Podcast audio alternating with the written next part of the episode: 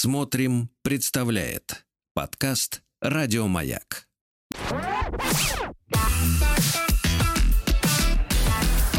Сергей Стилавин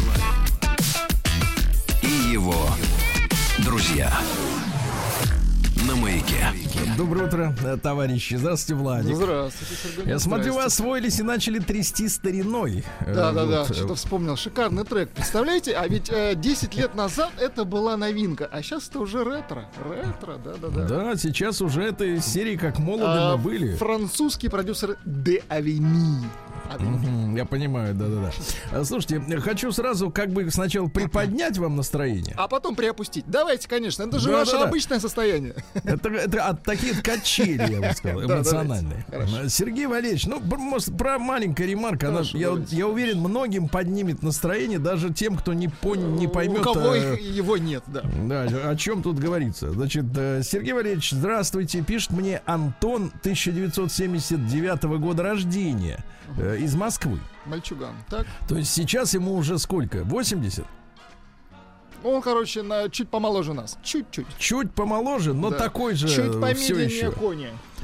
Да, так вот, Сергей Валерьевич, здравствуйте. Направляю вам яркую иллюстрацию нынешнего отношения женщин к кому? Вот.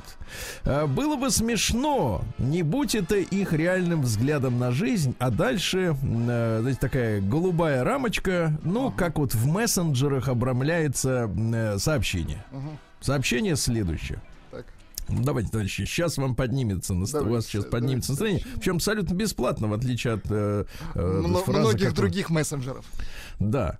Если мужчина тратит на женщину, то ему эти деньги возвращаются от Вселенной в десятикратном размере. Это элементарная финансовая грамотность. Запомнили, записали, отлично. Кэшбэк от Сергей Стилавин и его друзья на маяке. извините, это не реклама, это халва от женщин, да. Да. Да-да-да. Э, Вот, да. Ну ладно, что у нас, товарищи? Ведь э, нам же Диана с вами написала, вчера забыл что, сказать, Диана? написала Диана, это замечательное письмо о ламинате, вы помните? Да-да-да, там какие-то ужасные люди. Дело более- в том, что Шесть ламинат... издеваются над ней. да, Я да. не знаю, вы когда-нибудь делали ремонт-то, в принципе? Никогда. Ну, видите, я вот... Ни я разу друг- в жизни? Ни разу. Нет, ну ламинат был... был, ну, у меня вообще, подождите, я вот сейчас в, сни- в снимаемой мной хате, там, Да. по-моему, ламинат, судя по его состоянию. Слушайте, а вы, смотрю, скиталец, да? Абсолютный, да. Родной угол-то не, не видели с детства, да. Вот. Ну, короче, ламинат лами- это недорого, да, насколько я понимаю? Давайте так скажем, так, вообще, знаете что, зарабатывать больше надо. Хорошо, хорошо. Скиталец ты даже. Ну, Я вам скажу так, что ламинат надо верно класть, Ну, конечно. понимаете? Мало купить, он же кладется еще на, Кладется на... Кладется на, да. А Вот если положено криво, значит, без всяких необходимых там прослоек, ну, я думаю, что наши рукастые слушатели, они могут э, написать, Владик, тебе сейчас э, в наш телеграм, плюс 7967 103 553, и с- и сказать, как правильно класть ламинат, вдруг тебе еще пригодится. Хорошо. Да, вот. Так вот, э, страдает человек на улице, на, на каком? На Пискаревском проспекте. В Санкт-Петербурге это хороший про- проспект, в общем-то, спальные такие районы 70-х э, годов постройки. Вот рядом там э, замечательный пионерский парк был разбит э, в советское время. Потом почему-то его вдруг ни с того ни сего сделали парком имени Сахарова. А Сахаров это такой дядя, значит, замечательный, тоже изобретатель водородной бомбы. За, за бомбу ему спасибо. Но потом он почему-то придумал разделить Россию на 50 э, маленьких государств. Ну, видимо, очень нравились Штаты с Он, их делением Да, на 50 подсмотрел штатов. это. Да, чтобы в каждом этом маленьком государстве, представляете, у нас было союзных республик э, 16, Ага. а он, значит, решил на 50. Значит, на 50 поделить, и чтобы в каждом тамком государстве чуть ли не была своя валюта, своя Свой закон, полиция. да, да, да, прекрасно. Да, свои законы, а общего у этих 50, значит, вот, э, э, сказать, э, как бы, так сказать, микростран, м, общего это типа общее Министерство иностранных дел, и все. И деньги. Понятно. Да. Вот, такой дядя. Я, честно говоря, не застал в момент, когда так, как так вышло, Как- что как стал он, да, парк. Сахаровским, но чувствую, так сказать, э, влияет не очень хорошо на ламинат вот это переименование. Короче говоря, топ, топают и топают э, по м, полу люди, понимаете, да? Пишут из Москвы, ложить ламинат нужно Да. на пробковую основу, но О. ни в коем случае на пластик. Видите? Да. Ложить. Вот. Так вот, э, давайте, так сказать, давайте я вам, я даже не помню, где я уже закончил чтение, но я вам с какого-то места, да, я думаю, вы много не потеряете, и э, если я уже прочту то, что читал, и то, что не читал, не да. Мне, мне все-таки хочется, чтобы вы больше половины прочитали. Уже прочитал, конечно, да. Значит, э, ну, происходит конфликт. э, наверху звоит, за- зовет, живет Володя, как вы сказали, Нечипаренко. Ничипаренко. А, он, Да. э, более шести лет э, это продолжается. Да-да-да. 6 лет продолжается драма. Значит, она, как Диана, клеила записки, я так понимаю, и в подъезде, и на дверь вот этому Нечипаренко. Э, Вот, чтобы он как бы угомонился, перестал топать. Э, Вот. Началась словесная перепалка. И вдруг, а теперь внимание, Владик, Так. Нечипаренко ударяет меня по голове сверху. Ничего себе. Когда меня начало трясти от несправедливости, его сожительница, смеясь, так она веселилась всю разыгранную сцену, сказала «Снимай, снимай!» Он включил мобильник, Володя, и начал меня трясущуюся снимать. А тряслась она от удара по голове. Мгм. Понимаешь? Вот. Ужас. При этом делал замахи на меня рукой за камерой. И в нужный момент то направлял на меня мобильник, то управ- убирал его. Я не выдержала. И махнула по мобильнику рукой.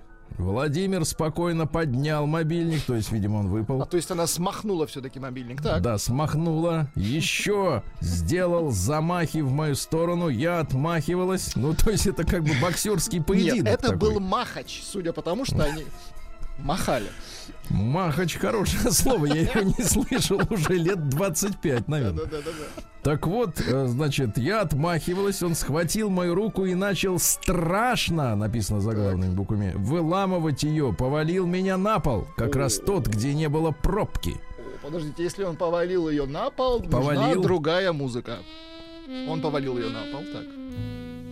Я думал, вы исключите «повали». Оставьте у вас нет эту, под рукой. э, эту артистку, я не бо- боюсь ее называть э, певицей, в покое. Да. Нет, а артист в покое, это, знаешь, извините, не то, что ему надо. Началась, вот, э, извините, пишет наш э, слушатель, да. началась махла. Но это уже как бы побоище. Вы аккуратнее, да, Да, повалив меня на пол, я страшно кричала. Они, то есть этот Володя и его баба, из-за крика отступили. Я подумала, что сейчас еще начнут бить ногами. Поднялась, убежала в свою квартиру, вызвала полицию. После написания заявления я поехала в травмпункт. На конце именно буква К. Ну, соскочила. Мгм. Да, травпункт. Ну, это ты убежала. Пункт. По-английски это панки. Травмпанк. Мгм. Да-да-да-да. Стимпанк. Э, После написания заявления я поехала в травпункт. За Слушайте, а тяжело действительно женщине так. Вы чувствуете? Даже Нет, вот я, кстати, смеюсь по- не над ней, а вот, понимаете, из-за того, что какие-то уроды, значит, в свое время неправильно постелили ламинат, правильно? Не на пробковую основу. У людей драма, ведь, понимаешь? А вот те, которые это умыли руки, сделали, да? И наверняка же они, кстати, за пробку-то взяли деньги, только ее не купили, а пропили. А Правильно? почему бы нам взять и не запретить ламинат, а? Что, есть ламинат? Вообще, класть, есть, сжечь. Да, да, да, ходить по нему, да, да. Потому что драма, да. Так вот, теперь Абсолютно. внимание, да выключите вот этот саксофон. Ну, Никакого... он просто, он, он же лег на нее или она на него. Нет, не лег на нее. Он, она легла одна. На ламинат. Хорошо, так. После написания заявления я поехала в травпункт. За- Слово очень смешно. Засвидетельствовать травму руки. Сделали рентген и определили. А теперь, внимание, не до шуток, Владик. Хватит там ухахатываться. Естественно, хватит. Кстати, наши слушатели внимательные определили имя Ничипуренко. Его звали Никита Ничипуренко. Угу. Мне, мне здесь почему-то фигурирует Владимир, ну ладно. Так вот, и определили перелом запястья, между прочим. Ужас какой. Он схватил ее за руку. Теперь месяца два в гипсе. Но ведь опять им ничего не будет. Полицейский сказал, что свидетелей не было. И по ранним инцидентам я поняла, что эти будут врать. А участковая полицейская сказала, что в 35-й квартире вообще живут адекватные люди. Это там, где Владимир. Что я зря на них жалуюсь и вообще ушла в отпуск. Чтоб ей так пытаться заснуть под периодические удары ногой по ламинату. Участковые полицейские давно от меня бегают. Не хотят все выслушать, им всегда некогда, они часто сменяются. Кто на себе не прочувствовал эти удары по ламинату, не поймут, что я начала болеть от таких ночей. Опять начались нервные срывы, слезы, слабость, частые простуды. Вот вам ссылка о том, как мучаются и другие. я Еще эту и ссылку ссылка. открою завтра. Придумали название для вот этой рубрики нашей. Сегодняшнего и вчерашней. Вчерашней сегодняшней. Ламинатор? Не-не-не-не. КПЛ. Комитет по противодействию ламинату. КППЛ. Вот. Да, Ламинату. да, я понимаю. Букв у нас на все хватит, да. Я понимаю. Ну давайте пер- перелистнем эту страницу Давайте. сегодня. Надо запить. Прием корреспонденции круглосуточно. Адрес стилавинсобакабк.ру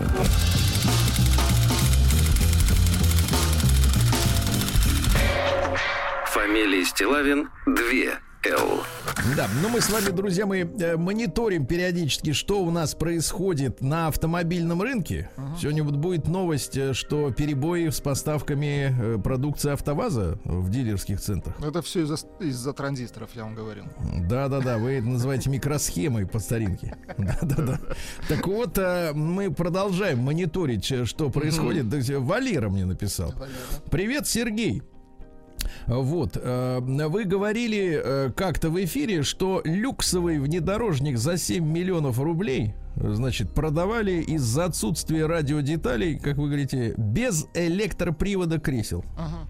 Ну, понимаете, да? Одно дело э, Lexus за 11 э, со шторкой, которая закрывает э, люк в крыше, которую надо дергать рукой, но так было всегда. Это, можно сказать, дань традиции. А Это, другое знаете, дело... как это называют э, вот у, у а- аудиофилов э, Да. ламповость. Знаете, аналог. Теплый Да, ламповый, Да, да, звук, теплая ламповая штора. когда вы работаете руками. Да, да. Так мы дойдем и до кривого, будем заводить с Да, этого. да, да, да, это такой ламповый будет движок.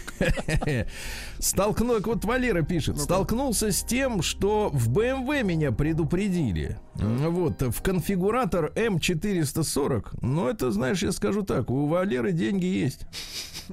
МК-440 это мощный автомобиль.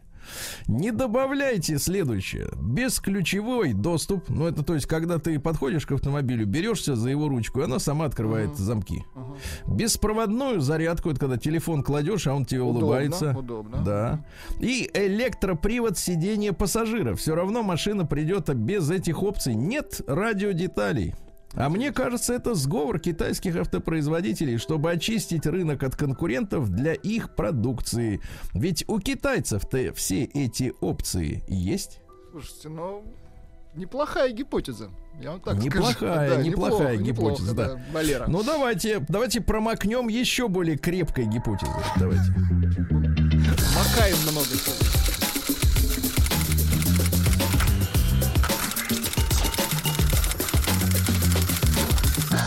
Приемная нос. Народный омбудсмен Сергунец. Ну что же, друзья мои, прислали мне э, э, ссылку э, на очередную гуру. Е- обычно гуру они э, мужского пола, да? А вот это женского. Значит, наглухо побритая женщина. Я имею в виду голову. Вверх побрит, да? Вверх. Про низ пока помолчим, так? Колени тоже лысые. Давайте ее называть гуруха, так? Гурка. Феминитив, так? Да. Так вот, значит, наглухо побритая женщина, и у нее на кадыке, хотя женщины отрицают, что Говорят, у них есть что у кадык. них нет, да-да-да. А, э, Значит, вытатуирована, вытатуирована, вот так надо говорить, Наколота. Бабочка. Бабочка наколота. да. Огромная. Ну, не та, которая в театре, и, так сказать, э, при Баттерфляй. смокинге, а такая, знаешь, с крыльями. Вот. Значит, эта женщина, судя по всему, она сидит э, у нее есть бретельки, значит, женщина. Вот, значит, да. Нет, в наше время это ни о чем. Это- но, но не доказательство. Так, Ну хорошо, но это не мое собачье дело вообще, конечно, да. не наше. Дальше, значит, заголовок следующий. Когда приходит богатство? Отлично. То есть вот этот вот человек, да, э, значит, бритый и, значит, с бабочкой на кадыке э, пишет, когда приходит. Благосостояние и реализация к мужчине приходит, когда он любит богиню и делает ее счастливой. Мужчине двоеточие. Чем сильнее богиня тебе светит искренней любовью, посылают тебе чистое восхищение и сердечную благодарность, тем могущественнее твоя сила, Бог. Все, Как все? Все? все. Какая, какая шляпа, а? Не зря у нее нет верх- Прием корреспонденции круглосуточно. Адрес стилавинсобакабк.ру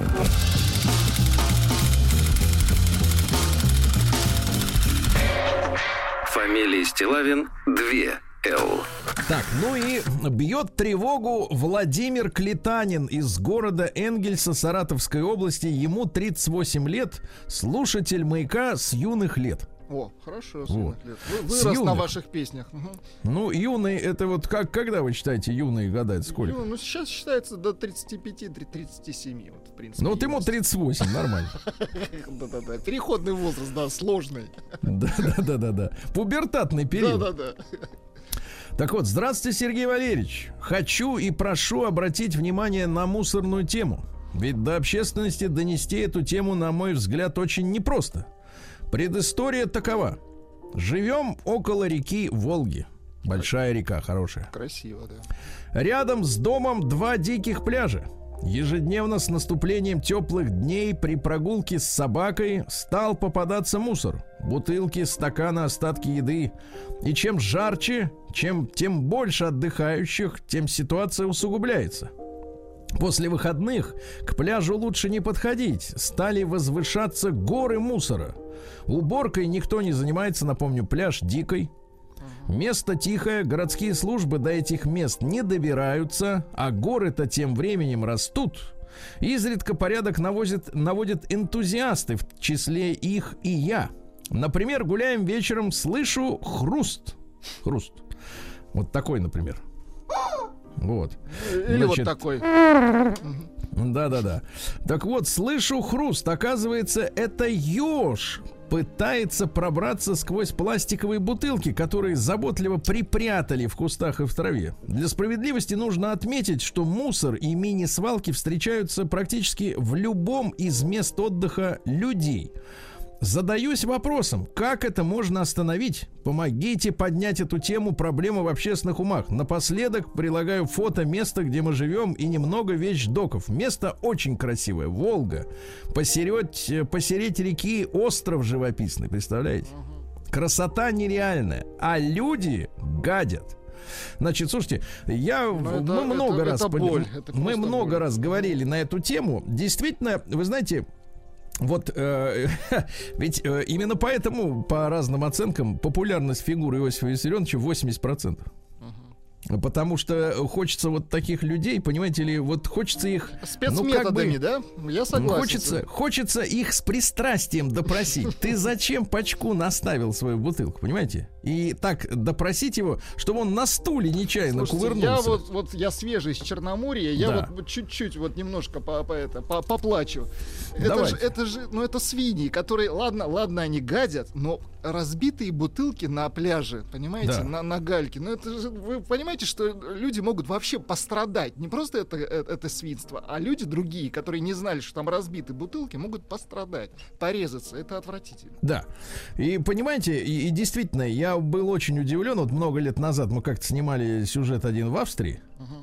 И знаешь, я прошелся, у меня там было перед вылетом несколько часов, пошел погулять в лес. Просто вот лесок рядом с озером живописным. Ну, тропа такая туристическая, по которой можно ходить. Слушайте, ну я действительно был э, в шоке, потому что э, ни одной банки, ни пакета, ни салфетки одноразовой, ни презерватива там не было, не лежало, понимаете? Вот чем надо И брать когда пример, нам да? говорят, когда нам говорят вот эту туфту начинают, знаешь, из серии, ну так у них уровень жизни другой. Слушайте, а может все наоборот, а? Ребят, а может наоборот, может у них потому и уровень жизни немножко другой, что люди не почкуны вот такие, а этих я бы совсем бы вот э, прямо ему в зад, нет, в зад не надо, в глотку прямо ему мусор этот. День дяди Бастилии пустую прошел. 80 лет со дня рождения. Ух ты, а ей уж 80.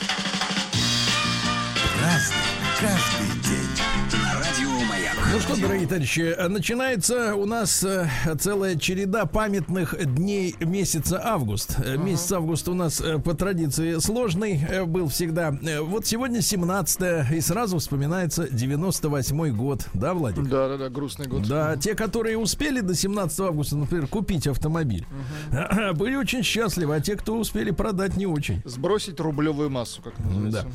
А, э, Кроме того, сегодня день таджикского спасателя отмечается. Поздравляем. Ну, вы знаете, мы имеем дело с таким э, человеком и рады, рады, что он Конечно. среди нас. Да.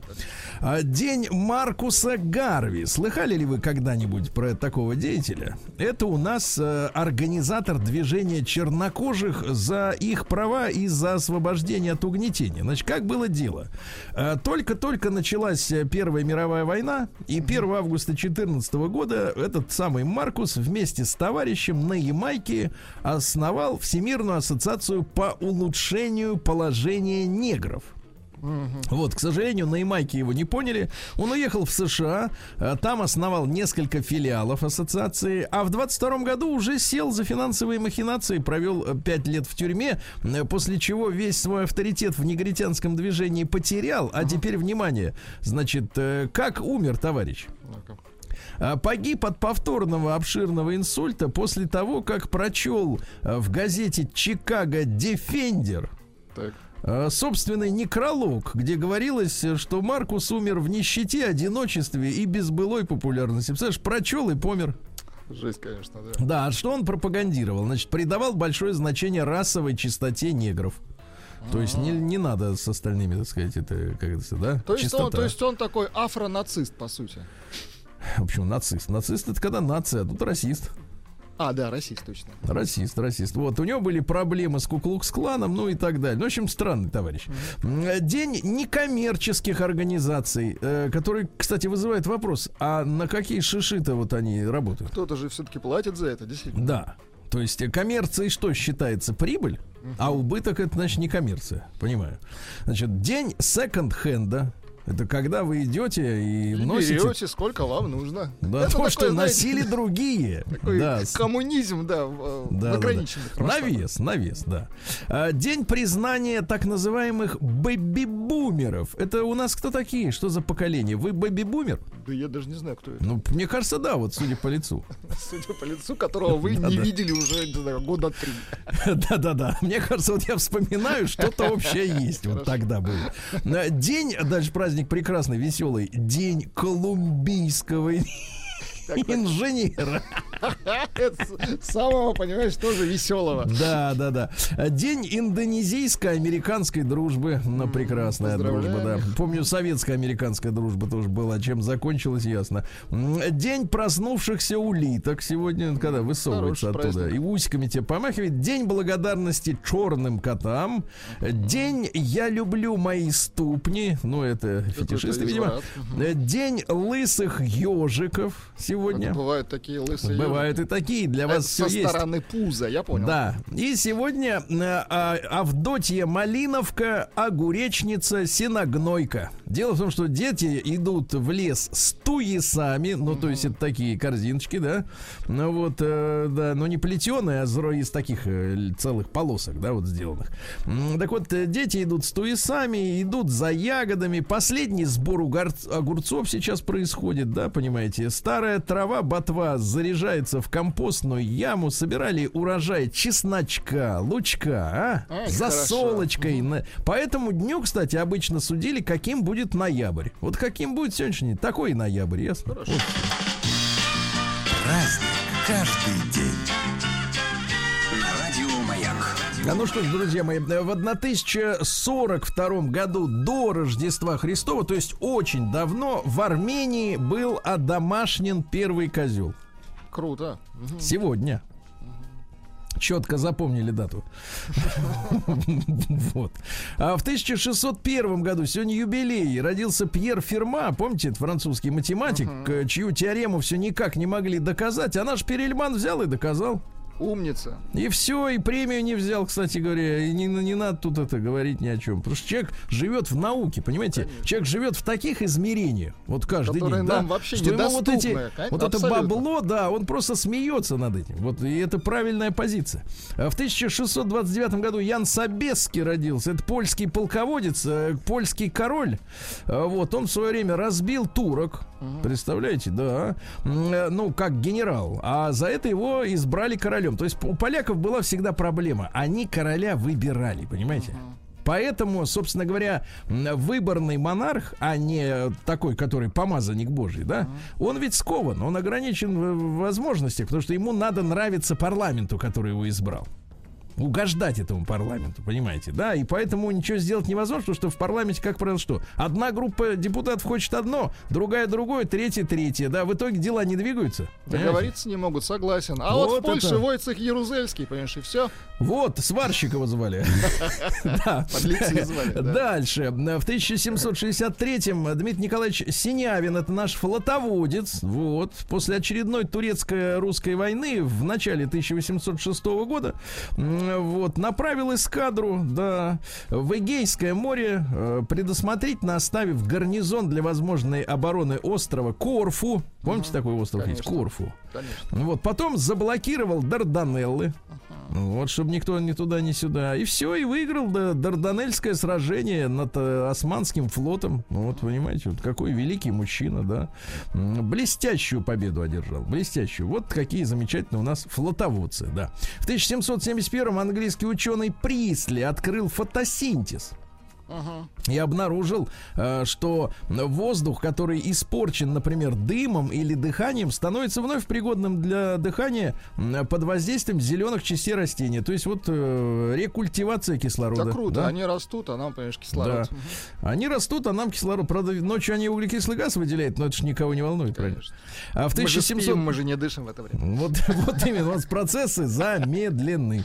В 1787 в Будапеште евреям разрешили собираться вместе для молитв. То есть, вот, в принципе, в Европе вот эта проблема, она связана не только с э, Алаизычем. А это давняя история. Старая. В 1798 Антон Антонович Дельвик родился поэт, друг Александра Сергеевича, э, высокий, грузный и неуклюжий. Звали его Тосиком. Тосик. Понимаете, да? А Тосик э, очень хотел играть со своими друзьями, лицеистами, но э, не мог играть на равных, потому что он был очень сильно близорук, а лицеистам, вы пос- послушайте, какая, какой чудовищная история, запрещалось носить очки. Интересно. Представляете? Мгм. Ужас. Запрещаю. Видимо, под предлогом не умничай. Да-да-да, это я вот, это такая же дурь, как я помню, первый раз приехал на машине в Краснодар, вот, э, и там меня остановил ДПС днем, а я по питерской традиции ездил с ближним светом еще там 20 лет назад. Ну, потому что это в Прибалтике было уже принято, и мы как-то это переняли, чтобы заметно машина была. Он такой остановил меня, у меня 78 номер питерский. Он говорит, у нас м, бл- белых ночей нет, выключай, выписываю штраф. Ну, в общем, идиот это, в общем-то, они, в принципе, есть всегда, да. А, Стихотворение Дельвига, давайте. Давайте, давайте. Мальчик, солнце встретить должно с торжеством в конце перов. Принеси же из осторожно и скорей из погребов в кубках длинных и тяжелых, как любила старина наших прадедов веселых, пережившего вина. Понимаете? Мальчик п- приносит бухло. Хорошо, это Или, значит... например, вот Так, другое. давайте. давайте. Я зрю тебя. Зрю. Я зрю тебя, когда летит с дороги и пыли прах, и с трепетом идет пришлец. То есть не пришелец, а пришлец. Пришлец убогий в глухих лес- лесах. Да. К ну нам ладно. пришел пришлец. Да не, хо- хорошие стихи, чего стесняться-то. А за ним его друг Крындец. Да, ну что же, в 1844-м Елизавета Николаевна Водовозова, это наша детская писательница, русская педагог и мемуаристка, окончила она школьный институт благородных девиз. Вот. В 18 лет вышла за мужика на 20 лет его старше. Представляешь, вдвое с лишним. Неплохо, видимо, Да, да, да, зажиточные. да, да. Вот, и дебютировала она в печати статейкой «Что мешает женщине быть самостоятельной?» Ага. И э, по поводу э, романа Чернышевского «Что делать?», да? Ну вот, э, ну и что? Последние годы жизни провела в крайней нужде, болезнях, одиночестве, понимаете? Вот уже она умерла в 23-м году, уже застала советскую власть. Увидела, что надо делать женщине. На парад физкультурников надо ходить в, в коротких этих шортиках, правильно? Вот. Дальше, что у нас интересного. В 1892-м, э, ребят, вот трагический день в нашей истории, на самом деле. Так. Э, Заключено, заключена та- тайная военная конвенция России и Франции. И вот это самая, одна из самых больших проблем в нашей истории, потому что э, царь Александр Третий, да, вот, который, э, сказать, вроде бы и, и- и много чего хорошего сделал, да, для нашей страны, но вот этот союз с Францией, которая была, соответственно, повязана обязательствами с британцами, да, и в итоге э, сердечное согласие, Антанта, да, родилась на свет, э, привела к тому, что мы, э, в общем-то, начали воевать на стороне э, вот этих э, англосаксов, условно говоря, да, против немцев. До которых, Вот. по большому счету, нам не было дела. Нам не было дела до немцев, и, и по большому счету у нас был 30% эм, оборот э, между Россией и Германией экономический. То есть мы были друг другу очень нужны. А вот этот вот тайный союз с французами, он, конечно, привел к катастрофическим последствиям. Э, Дальше. В тот же день родилась Мэй Уэст. Это актриса американская, секс-символ, кстати. Да одна что? из самых скандальных звезд своего времени. Вот. э, мама ее была в молодости моделью. Папаша боксер. Ну, понимаете, да? Мама Какие модель, боксер. Так нет, дети хорошие, значит, будут. Дети хорошие, да. Вот. Ее первая главная роль на Бродвее была в ее собственной пьесе, которую она назвала «Секс». Вы представляете? Да что ж такое, Да, да? да, да, да, да. А, несмотря на жуткую критику, значит, билеты раскупались. Ее обвинили в моральной непристойности и приговорили даже к 10 дням тюрьмы в 1927 Ничего себе. году. Да, да, да, да, да. Но через 8 дней выпустили за хорошее поведение. На два дня раньше. Она вот оделась, она вообще? Мгм. была одной из первых таких демониц, кто не боялся открыто говорить о сексе. Понимаете, да?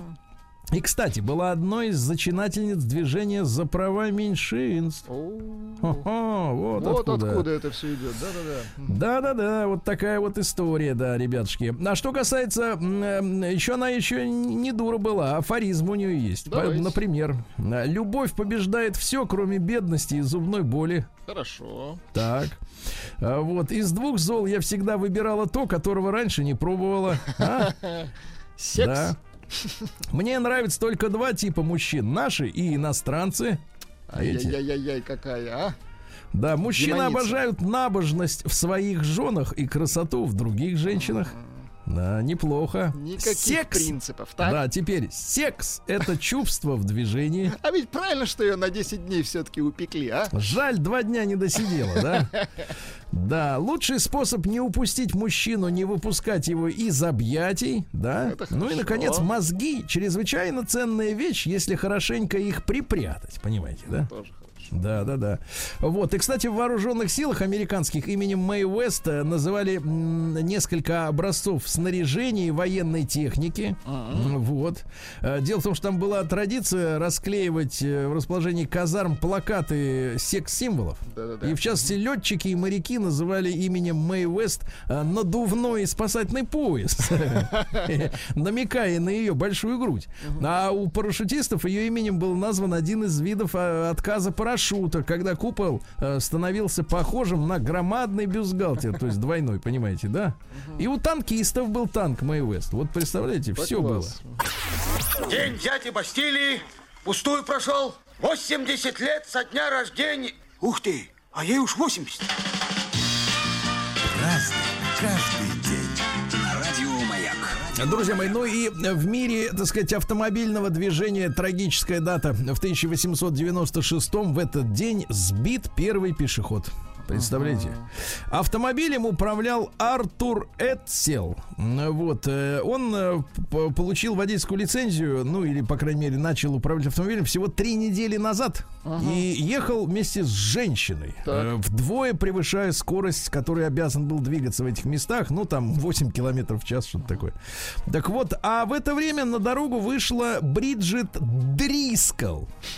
Так. Вот, она вышла на дорогу, не обратив внимания на ограждение, на вывески, что тут ездят автомобили, и ее сбило насмерть. Она, Ой-ой-ой. правда, попыталась зонтиком защититься от автомобиля, ну, как вы понимаете. спас. Да. Э, Суд вынес такой вердикт. Дрискл стала жертвой собственной неосторожности, а чувака отпустили. Вот так вот, да, видите? Какая интересная э, история. Э, Михаил Ботвинник, Михаил Моисеевич, в 1911 году родился шахматист и шестой чемпион мира. Но он не только шахматист, который м, первым э, стал э, ну, символом советской шахматной школы, да, блистательной, но он предложил экономические идеи. Да он э, еще в 1954 году, ну, поскольку шахматист и математика это же и близкие Близко. очень вещи. Да, кто не умеет шахматы играть, то и считает плохо на счетах. В 1954 году он направил в ЦК КПСС предложение по изменению экономического плана развития Советского Союза. Значит, он предлаг... топил, как сейчас говорят, за конвергенцию, за сочетание а, плановых социалистических и рыночных капиталистических методов ведения хозяйства. Понимаете, да?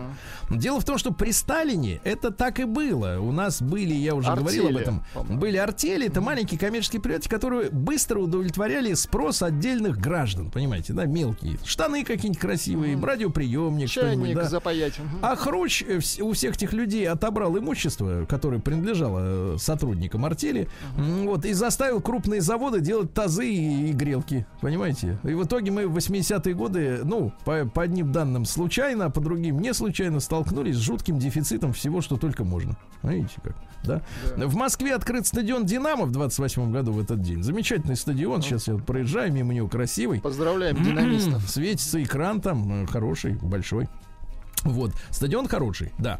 Дальше у нас сегодня эм, э, в 1935 году Олег Павлович Табаков родился. Замечательный Замечательно. народный артист. Родился, кстати, в семье врачей. Ничто не предвещало артистизма. Вот. Давайте я вам цитаты прочту. Давайте. Вот. Я один из немногих, кто выиграл суд относительно того, что издатели тиражировали те передачи, которые я ставлю на радио. Вообще основные свои деньги я заработал при помощи радио. Интересно. То есть вот гонорар, да. А дальше. Со всеми неприятностями я справляюсь при помощи рюмочки беленькой и десяти, э, десятью часами здорового сна. Прекрасно. А Когда я провожу первые разговоры со своими студентами, я говорю им, что театр это зона повышенного социального риска. Ты идешь в профессию, которая ничего не гарантирует, и надо эти условия принять. Понимаете, да? И, наконец, вот хорошая мысль. Учитель это тот, кто не врет. Хорошо тоже. Хорошо. В 39-м Валерий Александрович Гаврилин, композитор, родился. Замечательно. Наше симфоническое, А что- а там, что и написал кинофильмом. Ну-ка, дайте-ка что-нибудь.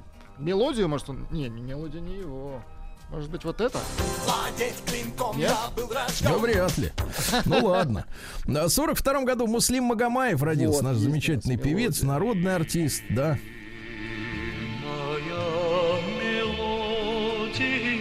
Да. Ну, две замечательные цитаты. Я не люблю, когда пение называют работой. Меня как-то от этого коробит. Вот. А из серии, знаешь, работаем концерт. Ага. Мой отец Азербайджан, а мать Россия. Видите как? Хорошо. Вот широкий человек, широкой как бы души, правильно это сказать. Да, смотрит на вещи, смотрел и смотрит на вещи широко.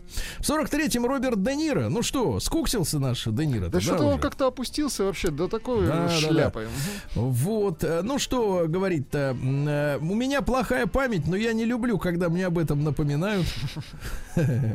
Э, Талант это прежде всего умение сделать правильный выбор. Ну, возможно. Последнее время ему не получается это. Да, в 58 году родилась ваша любимая певица 89 года Белинда Карлайл, или как Есть ее называли люди, не владеющие английской мовой, Карлисле.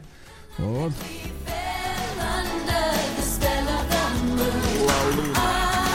Да-да-да, Ла Луна, как говорится. Да, Шон Пен в 60-м году родился. Помните, такой замечательный Конечно, мужчина? конечно, Был и с Мадонной одно время. А, Вот. э, Цитат какая? Что был, то было. Поэтому сейчас я имею то, что имею. Наверное, мог бы иметь больше, но мог бы и меньше. Кто знает. Да, молодец. Да, в 61 году в Советском Союзе создана система гражданской обороны. Это чтобы знать, куда бежать. Хорошо, да. Вот в 63-м году Николай Николаевич Добрынин, наш замечательный актер театра и кино, я бы сказал, такой лепсовского типа. Вот, э, играет хлестко. Но что, что интересно, да, чем занимался-то? Э, Занимался в жизни всем. Э, Работал 4 года в метро. Да, стал дренажником метрополитена четвертого разряда, красил станцию библиотека имени Ленина, представляете? Круто. Ну, повидал. Вот ведь да. человек понимает жизнь, и это чувствуется, что человек не просто с этой из вуза пришел в искусство, да. В 64-м Наталья Игоревна Ветлицкая родилась. Ох, давайте послушаем чуть-чуть. Ну-ка. меня, поцелуй меня, расскажи, как долго Нравится, да, Владик, тебе? Смотрю, кнопку не Голосок, конечно, отжимаешь. слабенький. Ох, но Дива была прекрасная. И Дима? Есть, и Ты- есть, и есть. Дива. Вы про Маликова? Понимаю. А, В 68 году родился убитый в подстроенном ДТП в 15 году Андрей Викторович Скрябин. Это украинский э, музыкант, композитор, рокер. Да. Ну, Вот есть у нас песни Есть про нас, негров? есть, да, да. Про негров. Моя собака Ага. облизує тапок. Ага. Моя собака облизывает тапок, я перевожу. Да. А в 70-м году мы запустили аппарат Венера-7, который стал первым искусственным аппаратом Земли, который долетел до Венеры, ребята. Вот так вот. Долетел он к декабрю 70-го года, через 120 суток. Правда, поломалась половина оборудования, но он все время показывал температуру. Так вот, температура на поверхности Венеры 475 градусов. Ну, тепло так, да, уютно. Ну и, друзья мои, в 74 году тоже родилась ваша любимая Ну-ка, певица. еще Начала одна. она, начинала она в оркестре народной песни в ансамбле Надежды Бабкиной. Так, так. Лариса Владимировна Черниковой. Да вы что? Ну, конечно. Не смейся. Ну, достаточно, да, действительно, это круто. Да ну вы что-то как-то, я смотрю, в искусстве не шарите. Распахнутый Омск. Про ксилофон не забывайте просто. Зона 55. Ну что же, в Омске вооруженные гопники отобрали у детей телефон и баскетбольный мяч. Вы представляете? Ай, ну, подлецы. ну, конечно, детьми назвать 14 и 15-летнего подростка, Какая ну, это как-то... товарищ? Вот именно. Давайте так, отобрали у людей. Да, да, да. У людей. И Это все равно отвратительно. Вот, гопники, которым на вид 17 лет, внезапно подошли к мальчикам, которые стояли у подъезда. Один из них, э, из гопников, вынул складной нож и прижал его лезвием к животу младшего. И потребовал отдать все ценные вещи. В это время второй подонок напал на старшего мальчика. От толчка 15-летний подросток выронил из рук баскетбольный мяч и телефон. Телефон разбился сразу, поэтому гопники, э, так сказать, взяли только мяч и смылись. Уроды. Теп- Теперь ищем их по особой примете. Гопник с мечом. Нет, с ножом. Хорошо. Да, дальше. По Домском построили мост через реку Призрак. Представляете? Дело в том, что река Тарбуга, надеюсь, я правильно ударение поставил, хотя могу и ошибаться, она действует только в апреле-мае. А потом ее нет. А Пересыхает. мост есть 24 часа на 7. Понимаете, Мост да? нам всегда пригодится. Да, мост, его, по крайней мере, можно разобрать. Его можно, так вот, да, мост увести. через реку, которая то исчезает, то появляется, обошелся бюджету в 61 миллион рублей. Старый мост мог рухнуть, а теперь не рухнет. Вот. Хорошо. А Подростки из Омской области за день угнали две машины. Так. Ну Вот. Э, Дело в том, что, э, значит, ребята рассказали, что гуляли тоже 15-16-летние, видимо, Под- тоже гопники. Подустали, видимо, да? Да, Немножко гуляли по устали. населенному пункту ночью Так. и увидели, что стоит автомобиль Mitsubishi. Ну а что обычный человек думает, когда стоит автомобиль Mitsubishi? Mitsubishi, Надо конечно, брать. да, что надо въехать. Да. Подростки завели его отверткой. Отправились ра- да, разъезжать по улицам, но через полкилометра машина заглохла. Тогда они угнали ВАЗ-2106 и с выключенными фарами начали кататься, пока не доехали до патруля ГИБДД. Очень хорошо. В итоге офицеры погнались за э, шестерочкой из «Жигулей», за шахой, как вы любите говорить, да? В итоге машина выехала навстречу, столкнулась с другим автомобилем, ВАЗ э, съехал в кювет, из машины выскочили двое гопников, которых сразу же поймали офицеры. Да. Прекрасно. Вот так погуляли идиоты. В Омский детский сад проник неадекватный мужчина в состоянии наркотического опьянения. Так, так, так. Что это ему нужно в детском саду? Там-то Вот не именно. наливают, если что. А Мичка, там только горшки. Да. А Мичка, да, услышала странный шум со второго этажа, поднялась и увидела незнакомца, который вел себя неадекватно. Ну, вообще вел себя в детском саду. В итоге Вел его себя в детский сад, так? Да, Неадекватно. все взяли гадину, да. В Омске нарушители ПДД, правил дорожного движения, будут отслеживать дроны, это понятно. Хорошо. На 14% стало меньше аварий с участием велосипедистов. Потому что То ли- больше стало этих самокатчиков, То ли электросамокатчиков. велосипедисты кончились, то ли действительно стало безопасней, да. А, в Омской области двое малолетних детей обворовали чужой дом. Дело в том, что 25-летний мужчина купил жилой дом и планировал начать там ремонт после очередной вахтовой поездки на север, когда вернулся бы с деньгами. А когда приехал домой, смотрит, стекла выбиты. У угла шлифовальная машина, бензопила, чугунная плита и алюминиевая фляга. Самое дорогое, все украдено, представляешь? Почистили. А оказалось, что воры, вы знаете кто? Так. Девятилетний мальчик. И 11-летняя девочка. А дальше, посмотрите, какие неиспорченные чистые дети. Большую часть похищенных вещей они подарили односельчанам. М, Какие молодцы, действительно. А флягу алюминиевую оставили себе. На память. Ага. Об ограблении. Вот. Дальше. А мечей массово штрафуют за незаконную торговлю на улице. Вы представляете, в 30-градусную жару из багажника автомобиля торгуют свиными головами. О, боже. Да, она там уже коптится уже практически голова-то, да. Житница Омской области потеряла деньги из-за арбузов. Хотела обернуться бизнесом. Так, так, так. Я, говорит, вот хочу из-за с Волгоградской области привезти арбузов в фуру. Тут же нарисовался человечек, говорит, я сделаю все, мне давайте 50 тысяч рублей. После этого он пропал. Какой молодец. Да, ну что, перейдем к обычным новостям.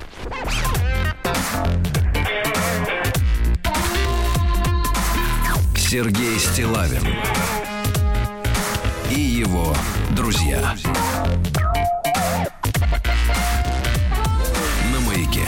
Начнем мы с печальной истории, которая хорошо закончилась. Ну-ка. Дело в том, что пожилая женщина заказала такси из Москвы в Серпухов. Но это соточка километров где-то примерно, да, э, Интересно, ехать. сколько это будет стоить? Да. такси? И э, договорились, что поедет она на такси за 5000 рублей. Так.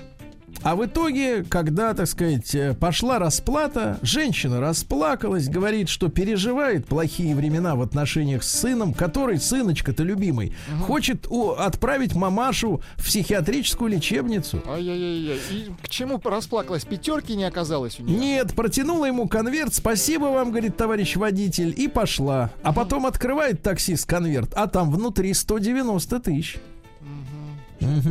В итоге агрегатор такси связался с пенсионеркой, сообщил, что деньги в, цен, в ценности, сохранности, в целости.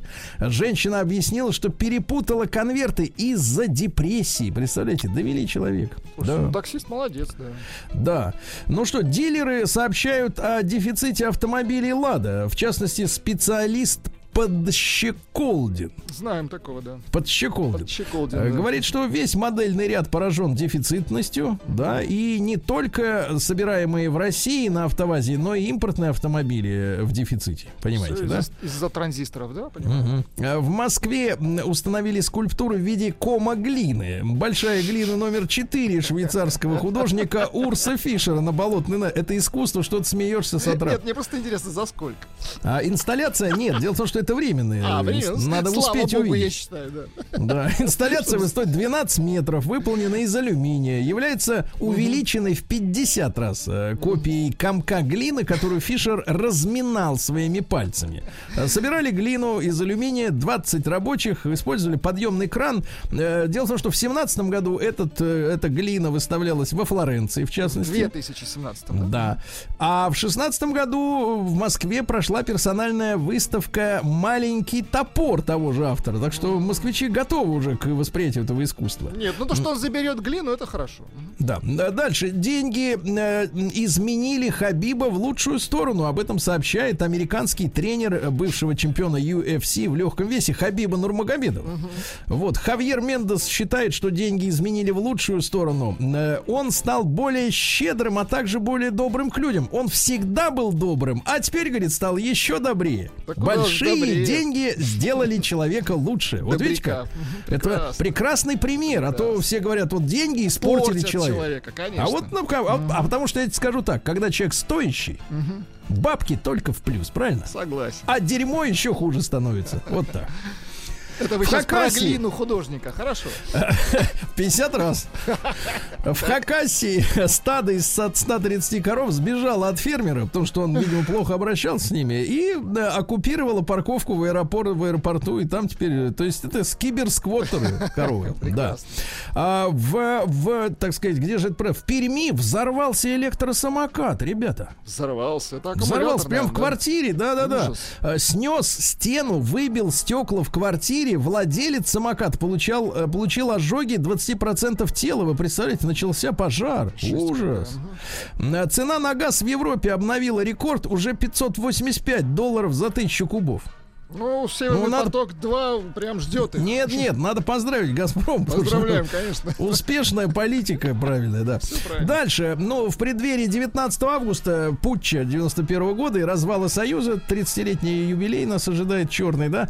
Ветераны Альфа рассказали, э, каким образом в 91 году они не задержали Бориса Ельцина. Дело в том, что отправили э, офицеров подразделения группы Альфа, который антитеррором в том числе занимается, на дачу государственную в Архангельское.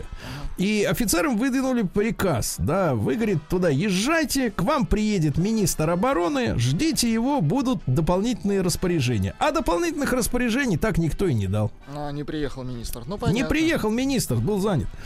Дальше. Москва заняла предпоследнее место в рейтинге спортивных городов России. Вы представляете? То а на мы не последний... спортивный город. Самый неспортивный. Нет, самый неспортивный Питер. Вот, вот вы подъехали, я подъехал, видите, Москва теперь тоже тянет Да, и все, А, и спорт ушел из города, улетучился. А на первом месте среди спортивных Нижний Новгород. Хорошо.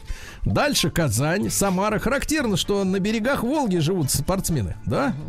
Вот. А Москва и Петербург наименьший результат. Вы представляете, результат, например, Питера меньше новгородского, э, я так скажу так, э, раз в пять. Раз в пять, вы представляете, не хотят Печально, заниматься... с- Мы им тут, понимаешь ли, и эти строим, и беговые дорожки, а они, заразы, не хотят. Ну что, что с ними делать, а? Может, стрелять начать, чтобы Какие бежали? лагеря понастроили. Не-не-не, а? понимаешь, потому что если начать стрелять из этих, из пистолетов э, спортивных, Из, то пока из начнут бегать. пневматики, да-да-да. Да, начнут бегать.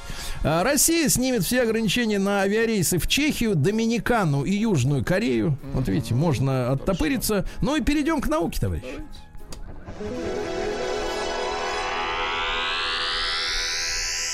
Наука и жизнь. Так, Владик, это для тебя. Давайте. Выявлен способ сохранить интеллект в старости. Давайте. Ну, э, имеется в виду и когнитивные способности, и интеллект. Оказывается, ну вот исследовали, представляете, э, больше двух тысяч человек Это в Нью-Йоркском да. университете. То есть, в принципе, результат наверняка имеет отношение к реальности. Так вот, э, башка варила лучше у тех, Так. кому, вот теперь внимание, кому был доступен готовый его выслушать собеседник. Ага. То есть, если, если есть человек, который может э, позволить тебе выговориться, то у тебя башка будет работать долго. Мгм. Собеседник А если у меня мал- есть, это вы. Э, ну, Я вас наверное. всегда выслушаю, значит, вы будете здоровее. Хорошо, Да, давайте. да, хорошо. А создан, слушайте, ребята, а вот это уже прорыв самый настоящий. Российские ученые создали материал, э, который способен за секунду уничтожать коронавирус. Прикольно. Вы представляете? А, Материал называется ионит. Это антисептический материал, это нетканое полотно, то есть из него можно, например, сшить вам маску или балаклаву. Или шляпу. Да. Ну, шляпу до, до, до, до пола. Такую, знаете, Нет, такая шляпу шля- в пол это называется. Шляпа в пол. Шляпа в пол, как у привидения. Карлсона. Э, Так вот, э, в отличие от масок и прочих средств индивидуальной защиты, он не только задерживает частицы вируса, но и тут же их дезактивирует. Вы представляете, для придания пластичности туда вплетены вискоза. Естественно, из-за него можно сшить э, балахон себе. Так вот, э, SARS-CoV-2, это вот зараза, которая является основой коронавируса, э, был активирован за секунду после контакта с ионитом. Ясно? Ну, гениально, товарищи. Дальше, слушайте, а вот здесь уже запахло немножко расизмом. Дети из обес... Это исследователи из США выяснили. Дети из обеспеченных семей имеют больший объем головного мозга. Так, так, так. Мы вас не возьмем на работу, потому что у вас голова маловато, понимаешь ли, да? Ну, ра- размер не всегда говорит, да, об интеллекте. Ну, это ваш может утешать. Да, но факт остается Доказано фактом. учеными, так? Да, американскими. Ну, давайте перейдем к капитализму. Давайте. Новости капитализма. Слушайте, э, Владуля, вот, честно говоря, э, я давно уже вместе с вами сомнительно отношусь к Циммерману, м, которому э, дали Нобелевскую премию по литературе за стишки. Боб Дилан этот, да? Который и раньше... А, у него же скандал там, да, да, да. У него э, и раньше были проблемы, он подсадил на наркотики Битлз. А Вот, ну, на, на- ну, как сказать-то, на какие он, ну, те и так Да были не важно, наркоманы. просто по- он им Подсадил. элегантно показал, что можно его так. Да, что, мо- а что нельзя не показал. да, а что нельзя не показал. Так вот, теперь обвиняется в изнасиловании 12-летней девочки в 65-м году. Господи, да где ж... Где ж Где девочка? Тама. а? Так вот, музыканту было 20 лет, но он тогда был гнусавый такой черт, да? Слушайте, ну Да у него вот. и есть несколько хитов, хотя в его исполнении все песни отвратительные. Вот. Отвратительно, да, Да. гнусавый. Надо ему перегородку поправить. Так вот, э, артист подружился с девочкой в мае 65-го. Ему было 20, девочке 12. В документе сказано, что он установил с девочкой эмоциональную связь, чтобы снизить ее личностные запреты для сексуального насилия. Что и сделал. Ясно? Понятно. Все, теперь прищучат Дилана. Ага. В США пассажирки самолета приказали приклеить маску Подождите, к подождите, лицу. сма- под- э, секундочку, 60-е, ей 12, то есть плюс 60, то есть... ей Как се- это пошло спрашивать возраст у Подождите, женщины? такие под 80, где у нее вообще с памятью это все хорошо. Ну вы что, защищаете этого перегородочного? Я защищаю, понимаешь Кого? ли, правду. Давай, правда на нашей сейчас стороне. Дальше. В США пассажирки самолета приказали приклеить маску к лицу двухлетнего ребенка.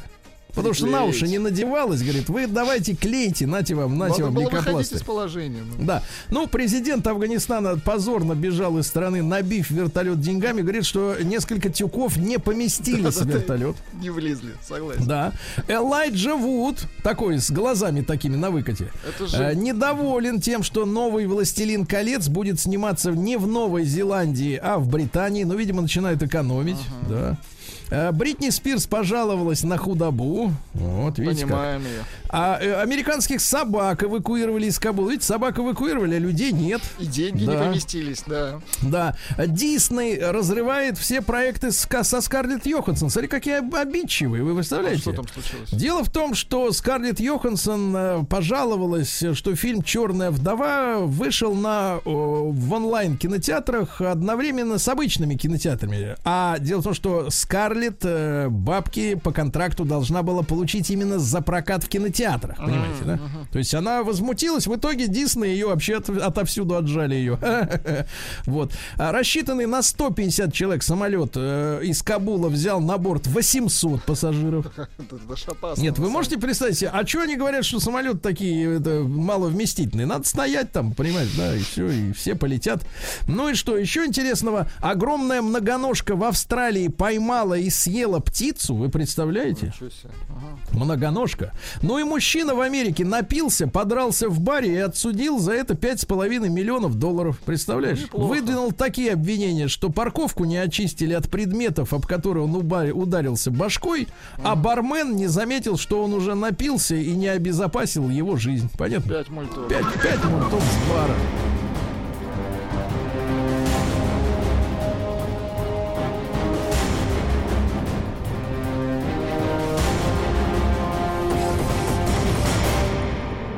Россия криминальная. Ну что же, у нас все как-то попроще. В Тамбовской области э, сожгли вакцины от коронавируса. Мгм. 32 ампулы. Ведь в Африке кому-то этой вакцины не хватило. Может не хватить, да. Да. А эти сожгли. Наверное, какой-то ритуал оккультный, да? До сто процентов. Да, конечно. Все это демоны. Дальше. В Москве арестовали высокопоставленного борца с коррупцией Розсыпало. Рассыпала. Нет, Розсыпало. А то получится Россыпало, а Рос это другое. Так. Да, дальше. В Москве задержали кассира Сбербанка за кражу 12 миллионов рублей. Ну что, хотел пожить красиво. Молодой человек 94 года рождения. Работал в Сбере Так. на Волгоградском проспекте. И когда к нему попали пакеты с деньгами, правда, не сообщается. А, 12 миллионов рублей было 12 в пакетах. миллионов, да, Да. И он, соответственно, тут же выбежал с ними и поехал на такси во Внуково. Чтобы улететь с 12... Потому что он понял, что 12 миллионов могут человека обеспечить до конца жизни. Это нужно одному, да-да-да. Да, да, да. Вот, ну и что? И давайте в Подмосковье, об этом сообщает МВД, э, значит, э, на буксире толкаче в Долгопрудном, Владик, Так, да. там, где у нас э, группа Дюна живет. Ну Вот, на буксире толкаче, пришвартованном на пристани Клязьминского водохранилища, Так. 40-летний мужчина делал мефедрон. Вы представляете? Отвратительно. А Конечно. ведь этот буксир был создан совершенно А, для а ведь в России целями. действительно работает поддержка малому бизнесу, я вам так скажу. Действительно работает, видите? Открывается все новые и новые.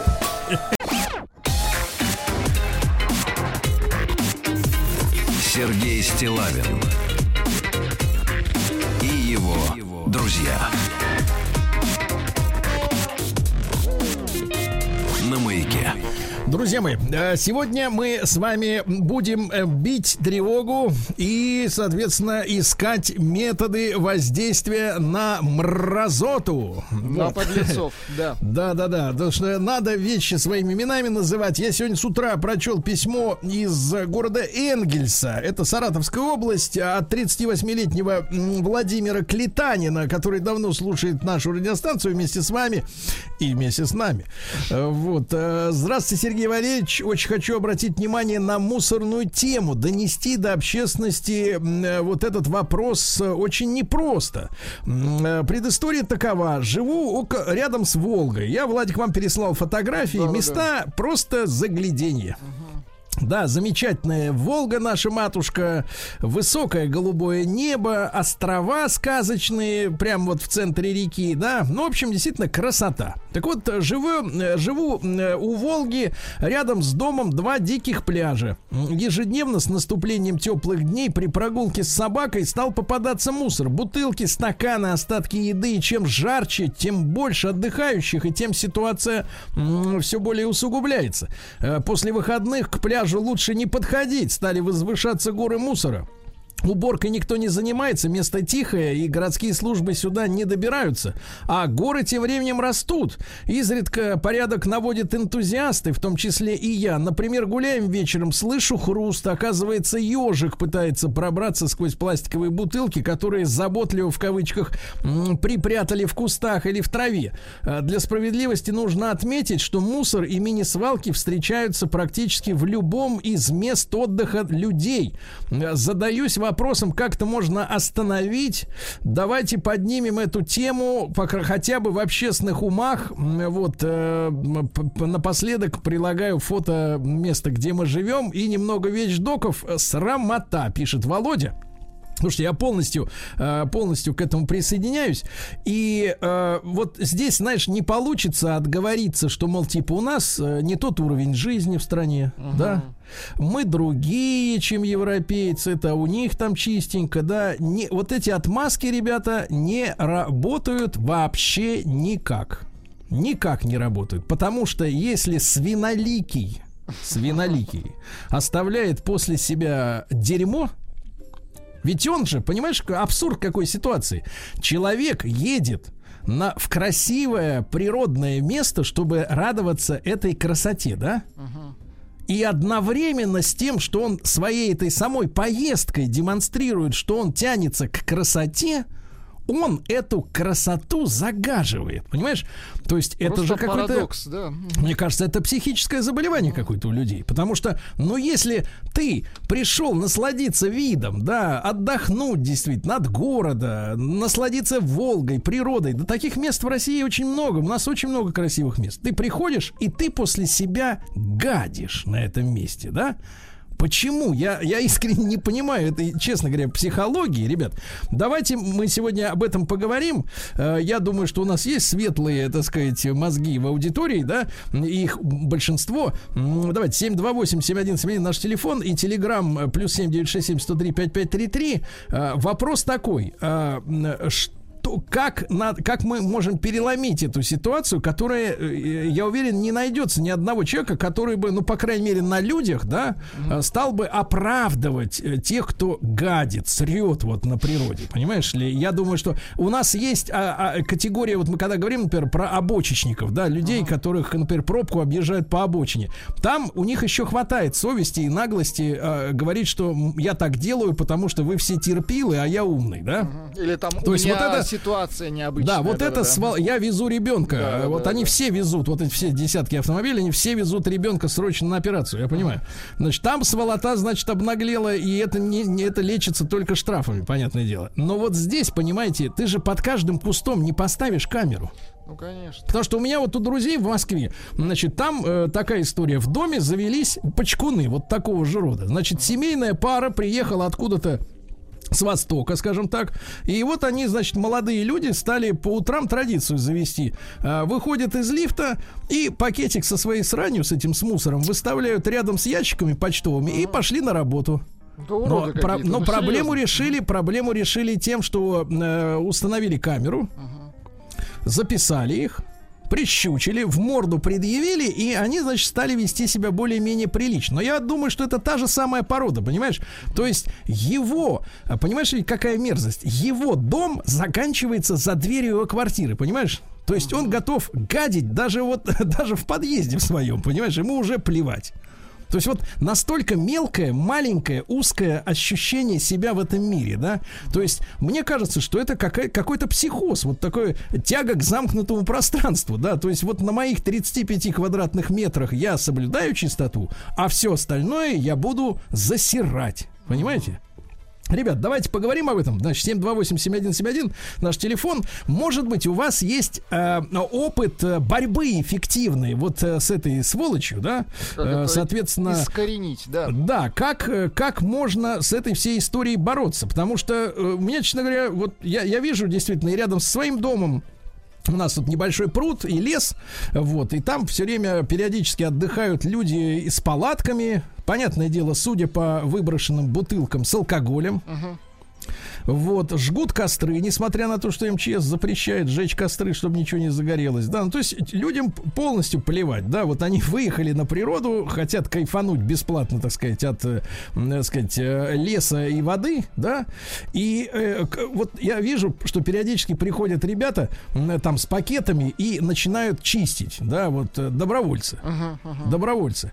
Но, послушайте, но надо же как-то переломить нам эту вообще, в принципе, общую ситуацию, да, что-то с ней сделать, потому что, ну, жить в таком количестве, э, так сказать, э, соседей, да, условно говоря, это же соседи наши, да, которые не стесняются нам с вами говорить, что они нас с вами не уважают. Они срут и этим говорят, что а нам на вас наплевать, понимаете?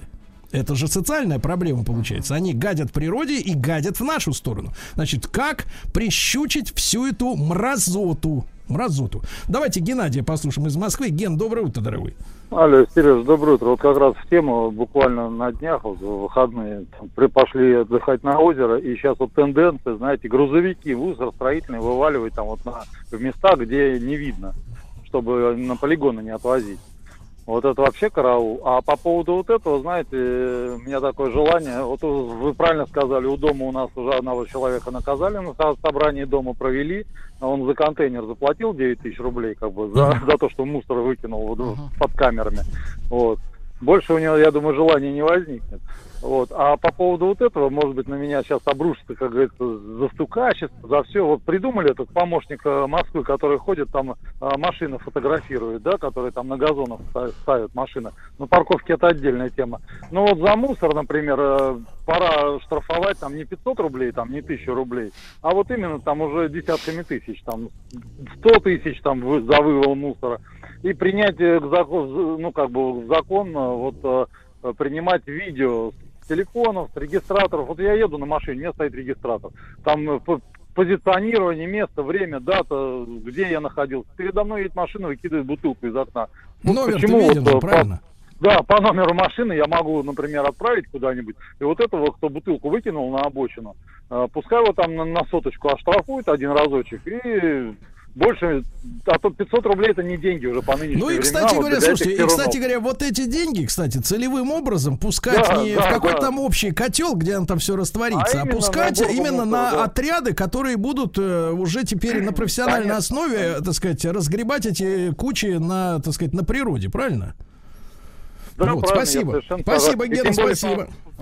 Спасибо, да, спасибо. Но видите, мы упираемся в то, что нужна действительно законодательная система, чтобы действительно эти записи официально принимались. Уже, мне кажется, знание о том, что такие записи будут рассматривать официально, да, а не просто там в соцсетях возмущение какое-то, да, такое, э, пук в ванной, да, условно говоря, без, безмолвный. А вот действительно принимать к рассмотрению, да, э, вот это действительно уже сможет чуть-чуть изменить ситуацию. Если человек знает, что он, например, э, сидит на берегу реки, да, Значит, жжет костер, его сняли на видео, что он жжет, вот его рожа, да.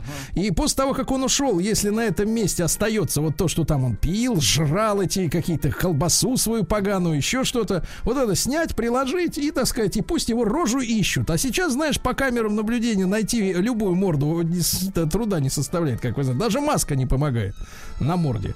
Давайте Диму из Липецка послушаем. Может быть, тоже есть э, опыт борьбы с почкунами. Дим, доброе утро. Сергей, доброе утро. Влад, доброе утро. Ну, у нас есть э, э, похожее место, э, вот типа как Лытка- в Лыткарино под Москвой. э, вот у нас такие же э, силикатные озера, они так называемые, потому что там стоит кирпичный завод недалеко.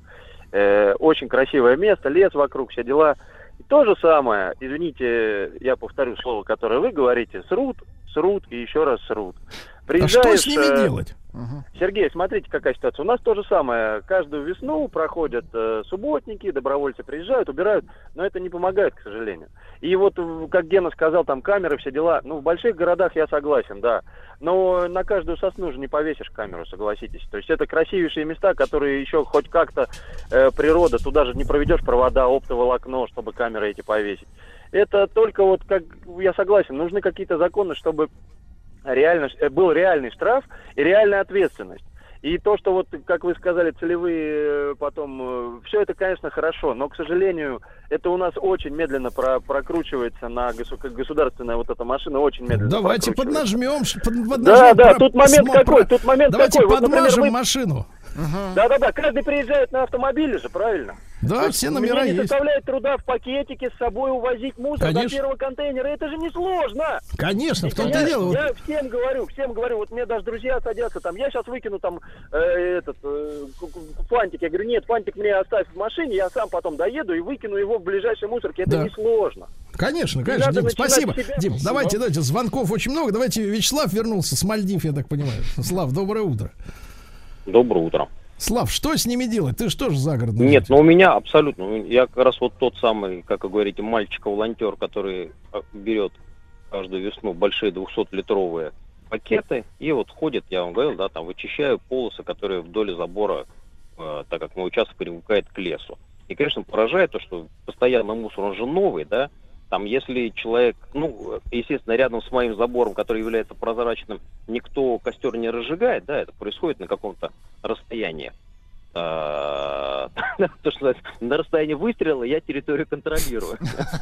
А да- А дальше уже сложнее. Ну вот, и с одной стороны, я понимаю, вот все, что вы говорите, и вы, Сергей, и предыдущий звонящий, я понимаю, что это на самом деле невозможно реализовать, потому что дело не в, том, что есть законодательная база или нет законодательной базы. Как только сознательные граждане зайдут на территорию правоохранительных органов в скобочках коррупционную составляющую, да, потому что в итоге появляется там если волонтер типа нас вот и э, молодой человек, который звонил только что, мы готовы там просто человеку, во-первых, внушить, во-вторых, дать по мозгам, да? А когда появляется проверяющий, который за это получает деньги, естественно, он просто возьмет взятку. А, и Ну не будем, не будем. Вячеслав, так Ну, упаднически, сожалению, так сказать. так. Да-да. Плюс Э, И что- я против формулировки на расстоянии выстрела. Тов- тов- Товарищи, Двух а выстрелов. Сергей Стилавин и его друзья на маяке. Друзья мои, так э, бьют тревогу э, Владимир Клетанин из Энгельса Саратовской области о том, что, ну, я думаю, что в любом городе найдется человек, который присоединится и не один к э, Володе, да, с разговором о том, почему отдыхающие в диких зонах, да, которые никому не принадлежат юридически, да, находятся вдали от коммунальных служб, почему оставляют люди за собой мусор, да, как на них найти управу. Ну, вот пессимистично посмотрел наш Вячеслав, да, а вот давайте Алексей из Дубны послушаем, может, у него есть действенный совет. Алеш, доброе утро. Доброе утро, Сергей Валерьевич. Я, знаете, что хочу сказать? Я вот тоже живу в городе, который стоит у нас на Волге, город Дубна. Вот. э, Тоже вокруг есть и озера, и сама Волга, э, тоже много мест. У меня вот э, другое немножко мнение. Я вот не могу понять, бороться с ними, конечно, да, нужно, но это уже следствие. Вот почему, э, ну, можно же, э, вот у меня двое детей. Я им объясняю с рождения, что мусор надо выкидывать в, му- в, э, в урну. Ну, ответ в простой, контейнер. ответ простой, Леша, потому что у них были не такие родители, как ты. Ну А, да, просто у нас, у нас, знаешь, у нас вот. Мгм. Леш, Леш, просто у нас Да-да-да. вта- вдалбливается идиотское мнение о том, что человека должна воспитывать только семья. А если семья дрянь, кого она может э, воспроизвести? Ну, кого? Ну, ну, ну, понятно. Но вот и, и, и не понимаю, почему э, вот та же самая машина, ну действительно, ну зачем э, ты выкидываешь бутылку или там фантик в открытое окно, когда ты едешь в ней один, и ты можешь кинуть это на коврик э, на пассажирское место, а потом приехать к себе э, куда-то там в подъезду и все это выкинуть в тот же контейнер. Я вот не понимаю, какая И сложность. самое, и самое Вот ужасное, Леша, заключается вот- в том, да-да-да. что это никак не связано с уровнем человеческого достатка, понимаешь? То есть это и абсолютно, абсолютно, из да. гнилой Жигулехи могут выкинуть, и из дорогого Порше маникюренная ручка с папироской высунется и кинет этот И вот хабарик. непонятно, э, вот непонятно в итоге, э, а- а еще Джана Стингрей 30 лет назад нам с- экрана. Не надо мусорить, И где земля она? наш дом. И, ни- и ничего не происходит. Вот все то же самое. 30 Да, лет да, прошло. да, Пришло согласен. Сообщение. Да, спасибо. Лёша. Первый раз просто, просто не крик, а предложение. Реальное предложение. Человек при- пишет, что нам нуж- э, нужны дружинники природы, либо патрули леса. Вот, чтобы были с полномочиями, с зарплатой. Желательно, чтобы были вооружены. Нет, давайте по-другому говорить. Волк санитар леса. Да, подходят компании, вокруг лежит мусор, тут же их прищучивают. Желательно, чтобы с оружием, потому что компания, как всегда, обычно подвыпившая. Вот. Да, компания может быть вооружена розочками. это понятно. Дружинник при- природы и лесной патруль. Вот. Да, лесной брат, так скажем, да. Да, давайте. Игоря из Москвы послушаем. Игорь, доброе утро. Да. Доброе. Да, Доброе, может, доброе. быть, может быть, удалось как-то в отдельно взятом месте навести порядок вам? Вот только что, буквально только что, иду с собачкой, а у меня в руках два пакетика с ее, так сказать, подарками. Донес до урны, бросил туда. Вот и весь рецепт. Все Да. очень просто Но оказалось. кроме вашей собачки, Ну, знаете еще сколько вообще животного э, мира? А у, меня собачка, послушайте. у меня собачка такая за две сойдет. Поэтому она такая, как маленькая лошадка, наверное. Скажите, друг мой, а вы почему это делаете? Может быть, с другой стороны начать? Как вы дошли до того, что вы теперь ходите с пакетами? Кто вас сломал? По-моему, школа. А, школа. По-моему, что-то такое в школе еще преподавали, что не надо гадить, надо бумажки куда-то бросать в урны. Ну и ба- даже бабушку через дорогу перевести. Вот как-то так, оттуда, по-моему. Хорошо, оттуда, да. Давайте Ирину из Санкт-Петербурга послушаем. Ирина, доброе утро. Да, здравствуйте. Ну, э, я, конечно, опять тема окурков. Наверное, никто маяк не слушает и никто э, не внимает этому. Я езжу на машине, и, конечно, вот это безобразие. Вы знаете, у нас сегодня, у нас в этом году в Питере два месяца было совершенно жуткой жары. Трава выгорела так, что, ну, как, как на юге, такого никогда у нас не было. И вот когда ты сидишь в машине э, за каким-то мужиком, едешь, я не знаю, там маникюрные рыб- эти ручки я не видела. В основном мужики выбрасывают. И настолько обидно, потому что в этом году э, так горели леса в Карелии, там Якутия горит. В общем, даже перекрывали колу. И я уверена совершенно, что какая-то гадость выбросила этот окурок, который отлетел ветром, и загорелись эти леса. Понимаете, вот, ну, очень обидно, конечно, что творится у нас. Люди вообще не внимают. У меня предложение такое. Вот я Так. слышу только по маяку. Я, конечно, слушаю э, все станции не слушаю никогда. Но э, я никогда не попадала на других станциях, чтобы э, проходила вот такая какая-то реклама, что не бросайте, или вот такого обсуждения я не слышала. И у меня, э, когда мы с мужем путешествуем по стране, э, приезжаешь в какие-то регионы, у людей есть социальная э, реклама. Там рассказывают, как от инсульта, какие принимать меры. Там также проходит, может, видела где-то, по-моему, в Воронеже о пожаре рекламу. Вот у нас в Питере и по, по центральным каналам такого нет. А вообще народ смотрит в основном центральные каналы. И вот этой рекламы вообще нигде никогда То нет. есть Я нужно считаю, ударить социальной э, пропагандой по почкунам, правильно? Хорошо, Я Ирина. считаю, да. Я считаю, Хорошо, да. хорошо, Ирина, спасибо. Давайте Илью из Челябинска послушаем. Илья, доброе утро. Да, здравствуйте, доброе утро. Илья, Я что с хотел- ними делать? Ну, конкретно, э, я считаю, что нужно начать, э, по крайней мере, как я поступаю. То есть я условно приехал на какой-то пляж, где все загажено. Э, в машине всегда находится пакетик, который я беру и просто-напросто собираю, очищаю, так сказать, территорию. Ну, знаете, иногда пример заразен, и, в общем-то, некоторые смотришь, тоже присоединяются, ну, другая часть как-то это все Хорошо, хорошо, давайте, давайте поп- попробуем, да. Э, Из Салавата Раиль дозвонился, ему 36. Раиль, доброе утро. Здравствуйте. Друг мой, вот что делать? Как? мнение. Давайте, давайте. Я понимаю, что всех людей не изменить. Все люди молодцы, кто-то убирается, а кто-то, конечно, вот как вы выразились, не очень хорошо поступает. Но нужно же, наверное, понимать всю общую проблему. К примеру, в нашем городе есть городской пляж, который вот сейчас на реконструкции, и можно будет там отдохнуть.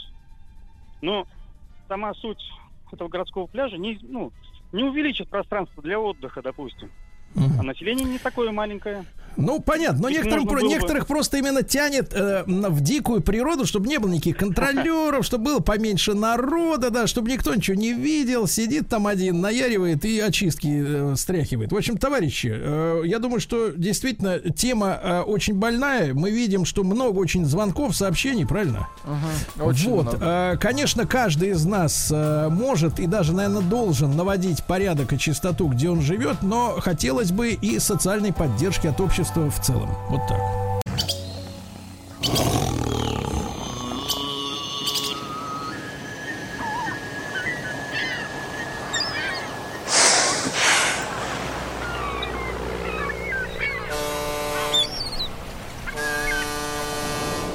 Отпуск каждый день.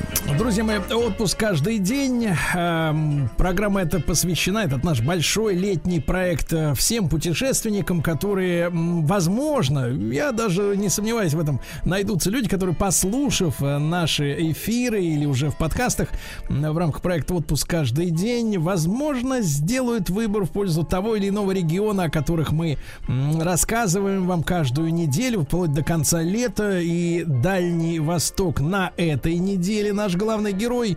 Вы знаете, что не только утром мы говорим о путешествиях э, и о тех далеких местах, которые нас притягивают. М, Физики и лирики поговорят о Чукотке. Понимаете? О Чукотке. Картаев и Махарадзе поговорят о, то, о Шантарских островах. Вы Неплохо. понимаете? Мгм. Шантарских островах. Вот так вот. А что, Свистун-то в гараже все еще? Николай Свистун выехал. В настоящий момент э, он изучает Забайкалье, Амурскую область и Хабаровский край. Ну что ж, друзья мои, мы продолжаем. А, Я приветствую в нашем эфире э, Юрия Викторовича Латушко, э, нашего дорогого гостя, заведующего лабораторией и ведущего научного сотрудника Института истории, археологии и этнографии народов Дальнего Востока, Дальневосточного отделения Российской Академии Наук. Юрий Викторович, здравствуйте. Здравствуйте. Да, Юрий Викторович, ну и мы с вами поговорим о больших секретах малых островов залива Петра Великого. Я думаю, что многие наши слушатели э, сл- слыхали, а мы с вами, по-моему, Владик, э, и лично были на острове Русский, например. Были мы с вами? Не помню. Были, я вам напоминаю, да. Хорошо. И даже построен специальный мост несколько лет тому назад на остров Русский. Но это не единственный остров, да, э, среди тех, которые есть в заливе Петра Великого. Вот мы об этом сегодня э, поговорим. Э, Юрий Викторович, сколько их всего? Мы знаем цифру? Ну, все зависит от того, что мы считаем островом. Если мы отдельные кекуры считаем э, островами, ну, скорее это скалы, все-таки такие объекты. Это десятки, по несколько десятков островов. Они собраны в два э, основных архипелага. Вот. И, ну вот, десятки, десятки островов. Я хотел сразу сказать, что на самом деле действительно Дальний Восток ассоциируется с различными островами. Все знают про Сахалин, Курилы, Командоры. Ну вот буквально под боком, несколько южнее, всего пару десятков километров от города Владивосток, если мы выйдем в море, то мы увидим целую цепочку таких вот замечательных островов. Действительно, русский всем известен, там университет, там мост, и на самом деле это самый нетипичный из этих островов, потому что он самый большой. Он порядка э, 100 квадратных километров, довольно-таки огромный. Но там есть небольшие островки, э, 4-5 квадратных километров и меньше, и тем не менее они весьма интересны и уникальны с точки зрения развития живой природы и истории человека в данном регионе. Мгм. А вот мелкие острова или скалы вы назвали словом кекуры. Да, есть такой термин, это торчащая из воды такая скала, столбовидная, как правило. Вот, я думаю, многие представляют, они есть и на Камчатке у нас, вот три брата знаменитые на входе в Авачинскую бухту. Ну и вот у нас такие же тоже есть. А какой, скалы. какой высоты они достигают, эти столбы из-под воды? Вы- Ну, вы- специально не измерял, но это десятки метров э, бывает. Десятки Может метров, быть. да?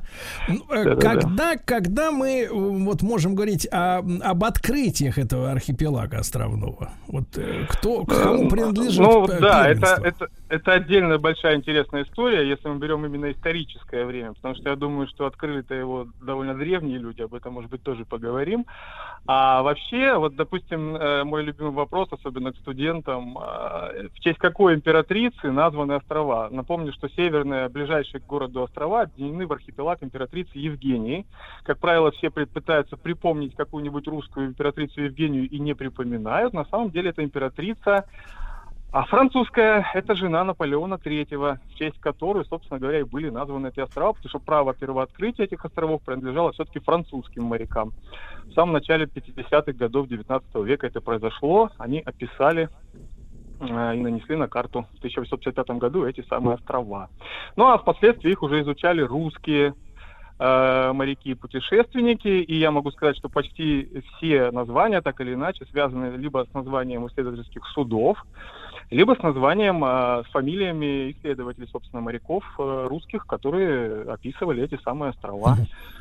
Ну, например, остров Стенина и так далее, да. Э, Юрий Викторович, ну, наверное, в этой связи нужно напомнить, поскольку вот вы упомянули французов, да, чи, чи, там, э, так сказать, Наполеона Третьего, а э, в принципе-то вот эти земли, я имею в виду саму континентальную часть, да, Владивосток и рядом же Китай находится уже, когда эти земли стали подчиняться уже русской короне?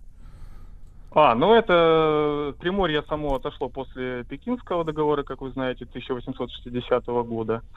Хотя исследования проводились еще в 50-е годы и активно как раз после Айгуньского э, трактата, Тинзинского трактата, которые подписывались в конце 50-х годов. Ну и большую роль э, Невельской, э, естественно, Невельскому он принадлежит, который организовывал не только сплавы по Амуру, но и обследование береговой линии. Ну и в более А- последнее время тоже. Были ли эти острова э, обитаемыми вот в древности? И кто там жил?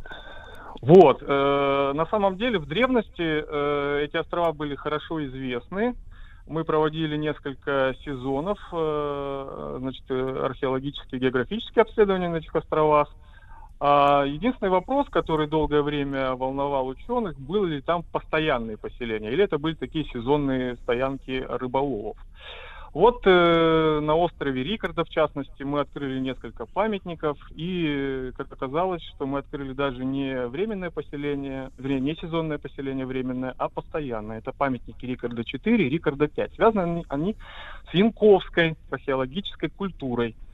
Культура названа в честь Михаила Ивановича Янковского, известного предпринимателя и естествоиспытателя, который у нас тут хорошо известен э, на юге Дальнего Востока, в Владивостоке.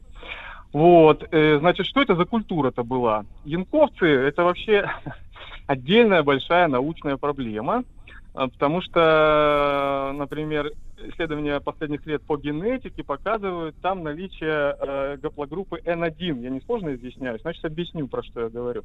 Эта гаплогруппа возникла в Юнане примерно 12-15 тысяч лет назад.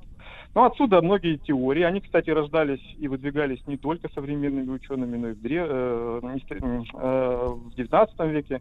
А, там Штернберг теорию выдвигал, аустрического происхождения местного населения. Но это так и не так. Потому что, по сути, если мы говорим о э, мужской э, гаплогруппе, то мы понимаем, что это как бы то, что достается от охотников бродячих, которые бродили различными значит, маршрутами и так или иначе могли здесь оказываться. А вот метахондрина- а ме- метахондриальный маркер здесь более древний, и он у нас э, э, имеется и э, значит, в окрестных территориях вплоть до э, там, Якутии, Монголии и так далее. Это такое интересное было население. Значит, э, если не вдаваться в в очень сложные по, по подробности, то, скорее всего, данный тип образовался уже здесь как локальная адаптация. Наследовал бойсманской культуре, сейчас я вам буду сложные вещи говорить, но можно легко погуглить. И в основном это были такие рыбаки, охотники на морзверя, и значительную часть их диеты составляли вот те самые морепродукты. Климат в то время, когда они жили, это порядка... А это мы о каком, второго- о каком времени говорим? а вот мы говорим о, о рубеже второго-первого тысяч, тысячелетия до нашей эры. Это 3, там, 3 500, тысяч, э, 3 500 лет назад. Тысяч. Вот. Это период был более теплый, Здесь у нас термофильные породы росли деревьев, э, рыбы более южные, мы просто находим их э, останки. Вот. И, соответственно, эти острова подходили для обитания э, длительное время. У нас есть сезонные поселения. Вообще, как мы понимаем, что это постоянное поселение и сезонное? Постоянное мы видим как бы такую, такую как бы клон. У нас есть зимнее поселение, потому что господствующие ветра дуют в одном определенном направлении зимой и в другом летом. И мы видим такую же аналогичную зимовку, то есть летник и зимовку. Вот, и поэтому мы видим две этих самых. Кроме того, вот интересный факт, э, может быть, э, интересно будет слушателям. Мы про- провели анализ и увидели там э, на памятнике более поздней культуры, раннего средневековья, культура Махе. Сейчас я опять буду сложные слова говорить. Вот, культура Так. Так, так, так, так, так, так. Давайте Так, мы перезвоним на немедленно самом- на самом интересном На самом месте. интересном месте культура Махе. Так. Давайте, товарищи, я, нап- да, я напомню, что на связи с нами Владивосток, правильно? Абсолютно. Вот, и в эфире интереснейший э, докладчик Юрий Викторович Латушко, э, заведующий лабораторией, ведущий научный сотрудник Института истории, археологии и этнографии народов Дальнего Востока, Дальневосточного отделения Российской Академии Наук. Видите? Вот. Ну, сейчас мы, сейчас мы восстанавливаем, восстанавливаем нашу связь. Но видите, Владик, ваши предки жили там и три с половиной тысячи лет назад. Очень хорошо. А интересно, где ваши предки жили три тысячи лет назад? У нас с вами разные гопологопы. Это я понял. Кстати, хороший термин, емкий, да. И так сказать. доступный, как оказалось. Мы, мы пытаемся наладить э, нашу связь вновь да, Так, с нашим... так, так, давайте Давай. послушаем. Так, Юрий- на каком месте я пропал? Юрий На Викторович, самом да, интересном. да, давайте м- м- слово похожее на махе. Да, Махе, давайте, Махе. А, Это уже мы к средним векам переходим. Мы выяснили, что древние э, охотники э, палеометалла, периода палеометалла, э, жили там постоянно, и в более позднее время, в раннем средневековье, туда проникают люди культуры Махе. Махе что такое вообще, что это за культура такая? Она у нас распространена и по Амуру, и по Уссури, то есть на Дальнем Востоке в самых разных местах. В китайских источниках упоминается семь родов или семь племен больших, на самом деле, может быть, и было даже больше. Вот. Махе можно дословно перевести как речники. Эти люди жили, адаптация их шла по берегам рек дальневосточных, э, Амура и его притоков, в основном правых, но не только. Вот, соответственно, э, это, эти культуры уже были другие. Они были в основном, а, значит, они были коневодами, они были э, сельхозпроизводителями, да, они выращивали там проса и другие культуры, в отличие от более раннего периода рыба- рыб- рыболовов и собирателей моллюсков. Вот. И, собственно говоря, э, островная, островные территории в это время их интересовали не так сильно, поэтому мы вот не видим такого распространения, как памятников янковской культуры на этих самых островах. Что удивительно, ну, на русском понятно, там есть выход воды, а для многих островов небольших, которые составляют площадь всего там 3-4 квадратных километра, а то и меньше, критически важным для, для проживания является наличие самых источников воды. И вот воды на многих островах нет, отсюда делалось предположение, что постоянно там никто не жил, может быть, случайно кто-то попадал, рыбаки какие-то и так далее. На самом деле, э, как говорится, э, как это, помните, бушмены удивлялись, почему европейские путешественники погибают в буше от холода и без воды, ой, вернее, от голода и без воды. Потому что они не умели их добывать. На самом деле там такие большие базальты гранитоиды, которые покрыты мхом. Вот. Там скапливается эта вода в таких естественных ложах, гранитных чашах. Поэтому при желании воду там можно тоже было найти. Вот такие вот истории. А чем они там э, занимались-то вот э, на этих маленьких островах? Зачем туда надо было в принципе э, плыть, если есть- три есть- квадратных есть такая- километра? Да, есть такая теория. Отдыхали, но это я шучу. Вот. э, На самом деле эти места э, прекрасно подходят для э, людей с так называемой морской адаптацией. Моряков, которые, вернее, рыбаков, которые занимаются добычей рыбы, э, ловлей рыбы, добычей. Кстати, у нас там морзверь есть, э, тюлени. Значит, на островах. Птицы очень много, там целые заповедники есть, ну, на более южных островах. И у нас э, там замечательно, кстати, с точки зрения флоры и фауны растительность. И что интересно, вот одна из интересных находок, мы там даже обнаруживали челюсти, остатки челюсти э, кабана. Вот, вполне вероятно, что даже и э, они использовали, э, и, значит, кабан сам туда переплыть, конечно, не мог. э, есть такие Ну, практики. его на вертеле, видимо, более- туда перевезли, да? более южных. Нет, это такая пред, э, одна из Нарезки. теорий, что это пред, преддоместикация. Знаете, э, на многих островах южнее очень часто с материка приплывали люди и брали с собой маленького поросенка. Ловили его буквально, или несколько этих поросят, и Так. выпускали. И у вас получается естественный большой загон, с которого ты не убежишь. И вот, соответственно, эти несчастные кабанчики или счастливые, не знаю, а, откармливались, и осенью устраивалась большая охота на этих самых уже подросших поросят. Прекрасно. Вот прекрасно. так вот первый Да, делался первый шаг последующей доместикации, к домашнему. Мгм. Да, Юрий Викторович, а сейчас существует ли на этих островах э, туризм? Ну, про остров Русский мы знаем, да, э, уже достаточно Да-да-да. много, и сам там лично бывал. Э, Вот. А вот остальные острова, насколько они не тронуты и э, как там вот с туристами обстоят дела? А, Эти территории, я помню еще маленький, когда был советского времени, всегда пользовались э, популярностью для таких вояжей на лето, на несколько дней, на катере, лодке или еще что-то. В Ну, принципе, дикарями? там народа, ну, дикарями, да, тогда что в Советском Союзе турфирм особых не было, которые организовывали эти туры. Вот. а, в целом можно сказать, что вот э, регулярное сообщение существует с тремя островами. Это русский, ну там мост, э, это остров Попова, немножко южнее, и остров Рейники. Вот. А более южные острова, такие как остров Рикарда, например, через Амурский пролив он там проходит, который разделяет Амурский залив и Уссурийский. Вот. Там уже постоянного нету, но сейчас организуются различные туры туда. И вот э, люди выезжают. При этом, конечно, нас как специалистов очень волнует сохранность памятников историко-культурных, которые там есть. И моих коллег э, экологов и биологов интересует, конечно, сохранность местной флоры и фауны. Э, При этом э, можно сказать, что у нас вот есть такой природный натурный эксперимент. Есть два типологически близких друг к другу и по размеру, и по форме острова. Например, остров Рикарда и остров Большой Пелес тоже французское название. Вот, так вот, на территории Большого Пелеса у нас э, эта территория природоохраняемая, природоохранная, точнее, территория, там границы Дальневосточного государственного морского заповедника. А на территории Рикарда нет. И вот мы видим, как за фактически 40 э, с небольшим лет, с 78 года он существует там, как сильно разошлись у нас э, экологические условия на двух этих островах. Вот э, в этом А что смысле, появилось? конечно А что появилось или что исчезло вот на этих одинаковых А, островах? э, Исчезла часть, э, вообще, во-первых, во-первых, исчезла часть орнитофауны а, птиц. Э, Потом э, значит, поменялось э, значит, видовое разнообразие деревьев и кустарников различных. И в целом антропогенно разрушенный более как раз вот этот остров Рикарда.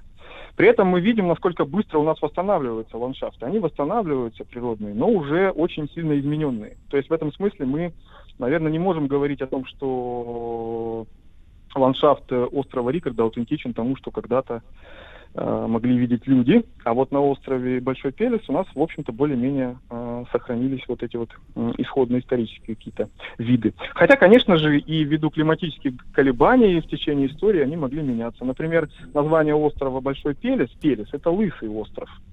Вот действительно французы его видели как э, остров, который лишен практически высоких растений, деревьев.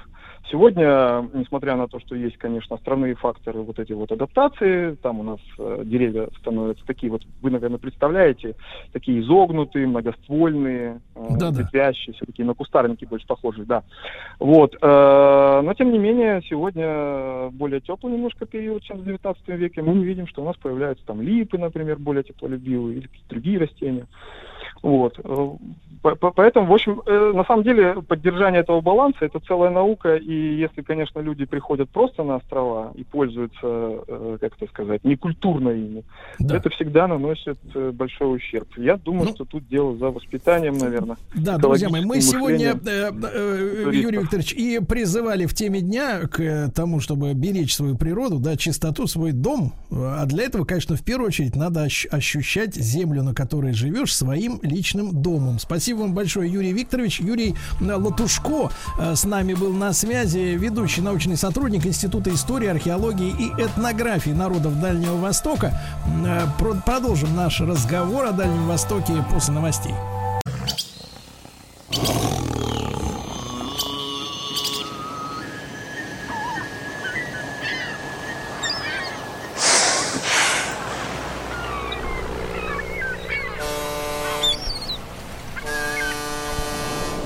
Отпуск каждый день.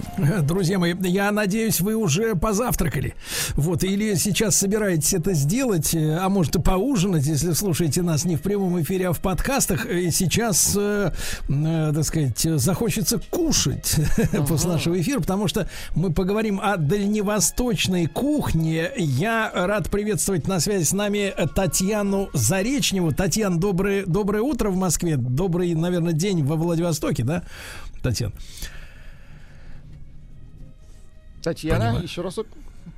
Еще разок. Здравствуйте, я на во, во, связи. всё слышим, слышим. Да, да, да, Да, Татьяна. да, да. Та- друзья мои, с нами утро. на. С нами на связи Татьяна Заречнева, э, руководитель проекта, сейчас будет много букв, приготовьтесь, руководитель проекта развития дальневосточной кухни Pacific Russia Food. Так, все понятно по-русски говорю. Пока не очень. Э, Идейный вдохновитель и организатор фестивалей «Мидий».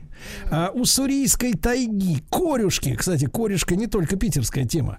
М, Инстаблогеры есть Инстаграм Pacific Russia Foodie. Это одно слово, да. Соучредитель школы дальневосточной кухни, собиратель энциклопедии дальневосточных продуктов и рецептов. Э, Сайт в интернете, русский сайт э, dvkuchня.рф. Дальневосточная кухня.рф. Да.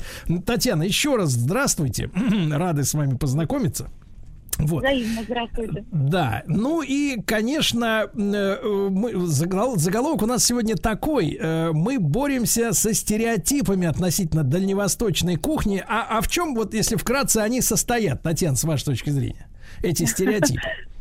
Да, знаете, стереотип основной, что мы э, завтракаем, обедаем и ужинаем, э, наверное, крабами, э, намазывая сверху красную икру. Это, конечно, не соответствует действительности. Э, Очень расхожее мнение, что дальневосточная кухня – это а, деликатесные морепродукты. А, Но если мы посмотрим вообще на любую кухню мира, да, э, на деликатесах далеко действительно не уедешь. Если вы меня спросите, как часто я сама ем краба и красную икру, я, я точно скажу, что не каждый день, ну, может быть, э, пару раз в месяц, может быть, даже реже. Э, И поэтому мы стремимся э, раскапывать, иногда даже в буквальном смысле слова, иногда даже на дне морском, э, новые продукты, которые, ну, может быть, менее деликатесны с точки зрения их редкости и до- дороговизны, да, но не менее вкусные, полезные, и это продукты и моря, и уссурийской тайги.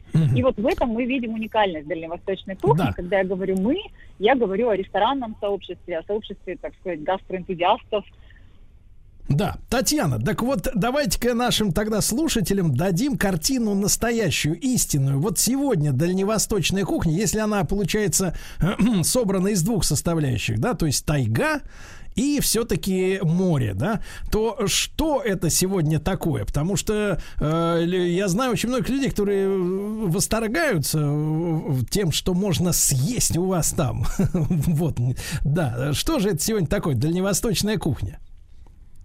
Ну, э, когда мы собирались, э, э, скажем так, гастрономическим сообществом, это было еще в 2017 году, потому что в какой-то момент возникла потребность действительно дать хотя бы самим себе определение, ребят, давайте договоримся, что есть дальневосточная кухня, если это не только вот деликатесные морепродукты. И так мы а, пришли вот к этой концепции уссурийская тайга, в первую очередь уссурийская, Возможно, здесь немножко мы, э, э, признаюсь, тянем одеяло на себя, потому что мы Приморье, Хабаровск, да, и основная такая гастрономическая э, движуха ресторанная, она происходит вот в этих э, двух городах. Владивосток, конечно, в этом плане лидирует. Поэтому мы смотрим и говорим про уссурийскую тайгу. А, И, а, ну, это, конечно, очень много разных дикоросов, да, причем в силу особенностей уссурийской тайги, а, здесь, знаете, здесь смешана северная флора и фауна и южная. То есть у нас э, лианы соседствуют там с кедрами, да, медведи с тиграми. И в этом такой особый характер уссурийской тайги ее продуктов. Например, если так вот называть, какие ключевые, да, это, конечно, папоротник. А, папоротник растет, кстати, во всей России, в Сибири тоже хорошо знает папоротник. Но я, например, для себя, когда начала заниматься всей этой историей, погружаться с э, удивлением узнала, что у нас, ну, не один вид папоротника, у нас их как минимум три съедобных, хотя в обиходе присутствует только один, да. Погодите, Есть, погодите, э, Татьяна, да, а зачем да. вы едите папоротник? Как, как зачем? А, а, это вместо спаржи. А погодите, Я а говорю вы, а вы, искренне. что вы, что вы едите-то у, у папоротника? Ну, у меня вот растет несколько кустов, наверное, это деликатес, пора подрезать уже, да? А, ну, его подрезают в мае, когда он молодой, только вот молодые рахиты появляются а, из-под земли и едят, конечно, вот эти вот нежные, нежные побеги. А, И я не зря сравнила его со спаржей, потому что один из видов папоротника, у нас есть папоротник орляк, орляк папоротник осмунда и а, папоротник страусник, который почти никому не известен, но его хорошо знают наши соседи, японцы. И, в общем-то, для того, чтобы понять, что это такое и как э, с ним разобраться в гастрономическом плане, мне пришлось гуглить э, японский интернет э, и искать японские рецепты. Благо, ну, я немножко учу японский, и поэтому мы таким образом вот разобрались. Татьяна, Татьяна, И правильно вот ли я понимаю, п- правильно ли я понимаю, что это нечто среднее между гарниром и закуской? А, ну, вот, э, да, наверное, э, из папоротника делают э, закуски, причем это наследие такое сахалинских корейцев. Они, э, вообще, мы очень много заимствовали от корейцев и от японцев, и от азиа... ну, вообще от наших ближайших соседей азиатов, да, в подходах к дальневосточной кухне. И, конечно, острый папоротник, острая закуска из папоротника, это то блюдо, которое, ну, является знаковым. А, и да, это скорее, скорее такая закусочная история. Так. А еще есть ключевое блюдо папоротник со свининой, да, тоже его готовят, и э, должна готовить э, уметь э, любая хозяйка на Дальнем Востоке, я считаю. Если дальше перечислять тайгу, ну, дикое мясо в меньшей степени, если мы говорим про Приморье и Хабаровский край, да, потому что здесь у нас не так все это еще, к сожалению, развито, поэтому мы делаем акцент вот в ближайшем фестивале тайги все-таки на ягодах и дикорос. Лимонник я вам еще назвала. Есть такая ягода, которая у нас почему-то называют кишмиш, хотя, кишмиш это, э, в общем-то, там на юге России, на западе, да, это скорее принято считать, что это виноград, но на самом деле это маленький лысый киви, более полезен. лысый киви. Да, Да, Татьяна, киви, Татьяна, а вот вы, вы, поскольку занимаетесь также исследованием, да, собиранием э, и ведете школу дальневосточной кухни, вот э, вы сами лично за последние годы какие сделали для себя открытия, которые, которым вот э, вы удивились? Вы знаете, открытие каждый день, но, наверное, больше всего меня э, удивило э, то количество ракушек, э, которое у нас есть. э, в, ну, вот если говорить про Приморский край, потому Так. что э, так можно перечислять э, такие расхожие, да, устрицы, мидии, э, гребешок, ну, на этом, в принципе, у среднестатистического человека все заканчивается. А э, есть такая, такая ракушка, которая прекрасно известна в Азии, буйдак, она похожа, как бы вам сказать, на хобот слона. Я думаю, тот, кто был в Азии, поймет, о чем я говорю. И у нас есть два таких подвида э, с очень красивыми названиями, панопа и зерфея. И когда мне знакомые водолазы просто Тань, мы тут вот нашли такую штуку, а, хочешь попробовать, да? Я когда попробовала, я поняла, что с тех пор буйдаки это мои любимые ракушки именно в гастрономическом плане. Их можно просто есть сырыми, и это совершенно ни с чем не сравнимо. Погодите, погодите, это это, вот то есть такое, внутри, внутри ракушки хобот стоит, да, там у него, э, так сказать? Нет, он из нее вылезает. Вылезает хобот. А, хобот вылезает. Ну, Послушайте, а как э, с точки зрения с точки зрения э, питательности, да, какой-то э, и, и вообще целесообразности есть этот хобот, э, вот этот подводный, что он человеку дает? Я знаю, что у вас есть вот э, хэштег в вашем блоге "еда лекарства". Вот этот вот хобот, он лечит человека от чего-нибудь? Ну, напрямую. Вообще, еда, в принципе, лечит, да, особенно если ее правильно готовить и делить с людьми э, хорошими. А, Но э, вообще мы считаем, что дальневосточная кухня – это кухня суперфудов, потому что даже вот из тех, э, что я вам успела перечислить, немногих продуктов, да, лимонник, он работает с давлением, кишмыш, он рекордсмен по содержанию витамина С. А, ну, все ракушки, в принципе, это э, очень э, ценный и чистый белок, да. Допустим, есть такая ракушка анадара, которую у нас называют кровянкой. А, так вот, она э, чудо-средство для очень многих заболеваний, связанных с э, кровеносной системой. И, ну, в общем, куда, куда ни, ни- ни ткни, э, я уже молчу про трипанг, да, потому что трипанг считается, наверное, самым целебным продуктом, и э, его сложно приготовить, ну, как вот, если брать просто как, как продукт, который поесть, ну, сложно сказать, вкусно ли это или невкусно, да, но когда ты понимаешь, что э, трибанк об- обладает настолько регенерирующими свойствами, что его разрез на три части, да, то у вас через несколько, там, какое-то время получится три самостоятельных особи.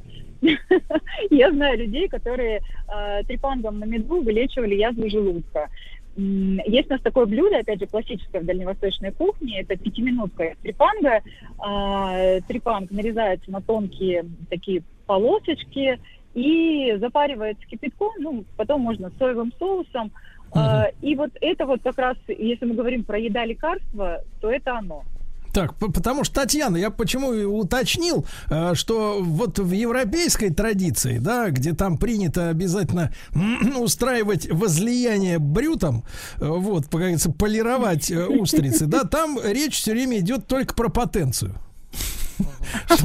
Что, мол, типа, очень, говорят, вот э, женщина загадочно смотрит, говорит, очень, говорят, темпераментное блюдо. Ну, Вот. А вы-то смотрите совершенно с другой стороны, именно как лекарство в первую очередь, да, вот эти, эти все вещи. А в плане потенции помогает? Вот, э, Ну, знаете, спросить. куда, я думаю, куда ни плюнь, там афродизиак. Тот же трипанк и, и ракушки, э, Да. да, они, э, ну, вы знаете, тут сложно как бы, э, экспериментов в рамках проекта Дальневосточной кухни мы конкретно не проводили, но люди говорят, что это работает. Люди говорят, да. Татьяна, и вот культура употребления вот этих морских, так сказать, э, придонных оби- обитателей, если в Европе это надо обязательно вот этим э, шампанским, да, ну, брютом э, запивать, то какая у вас сложилась э, такая церемония?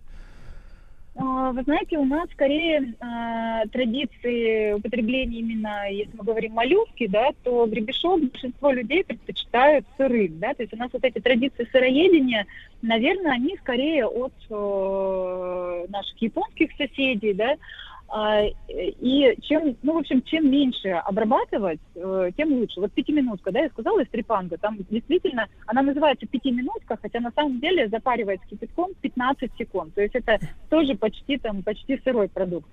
Но, э, то есть, чем проще, чем лучше с одной стороны, да, вот собрал, сразу же Да, и. Татьяна, Татьяна, перед короткой рекламой вопрос короткий Да, да. же. Порция вот э, того, чтобы насытиться этим трипангом, сколько сейчас у вас на Дальнем Востоке стоит в хорошем ресторане? Ну, примерно. А давайте мы уйдем на рекламу, и я посмотрю, потому что разброс очень большой. Разброс очень большой. Владик, но язву на раз уничтожает, понимаешь? Жаль, что вот без обработки термической. а.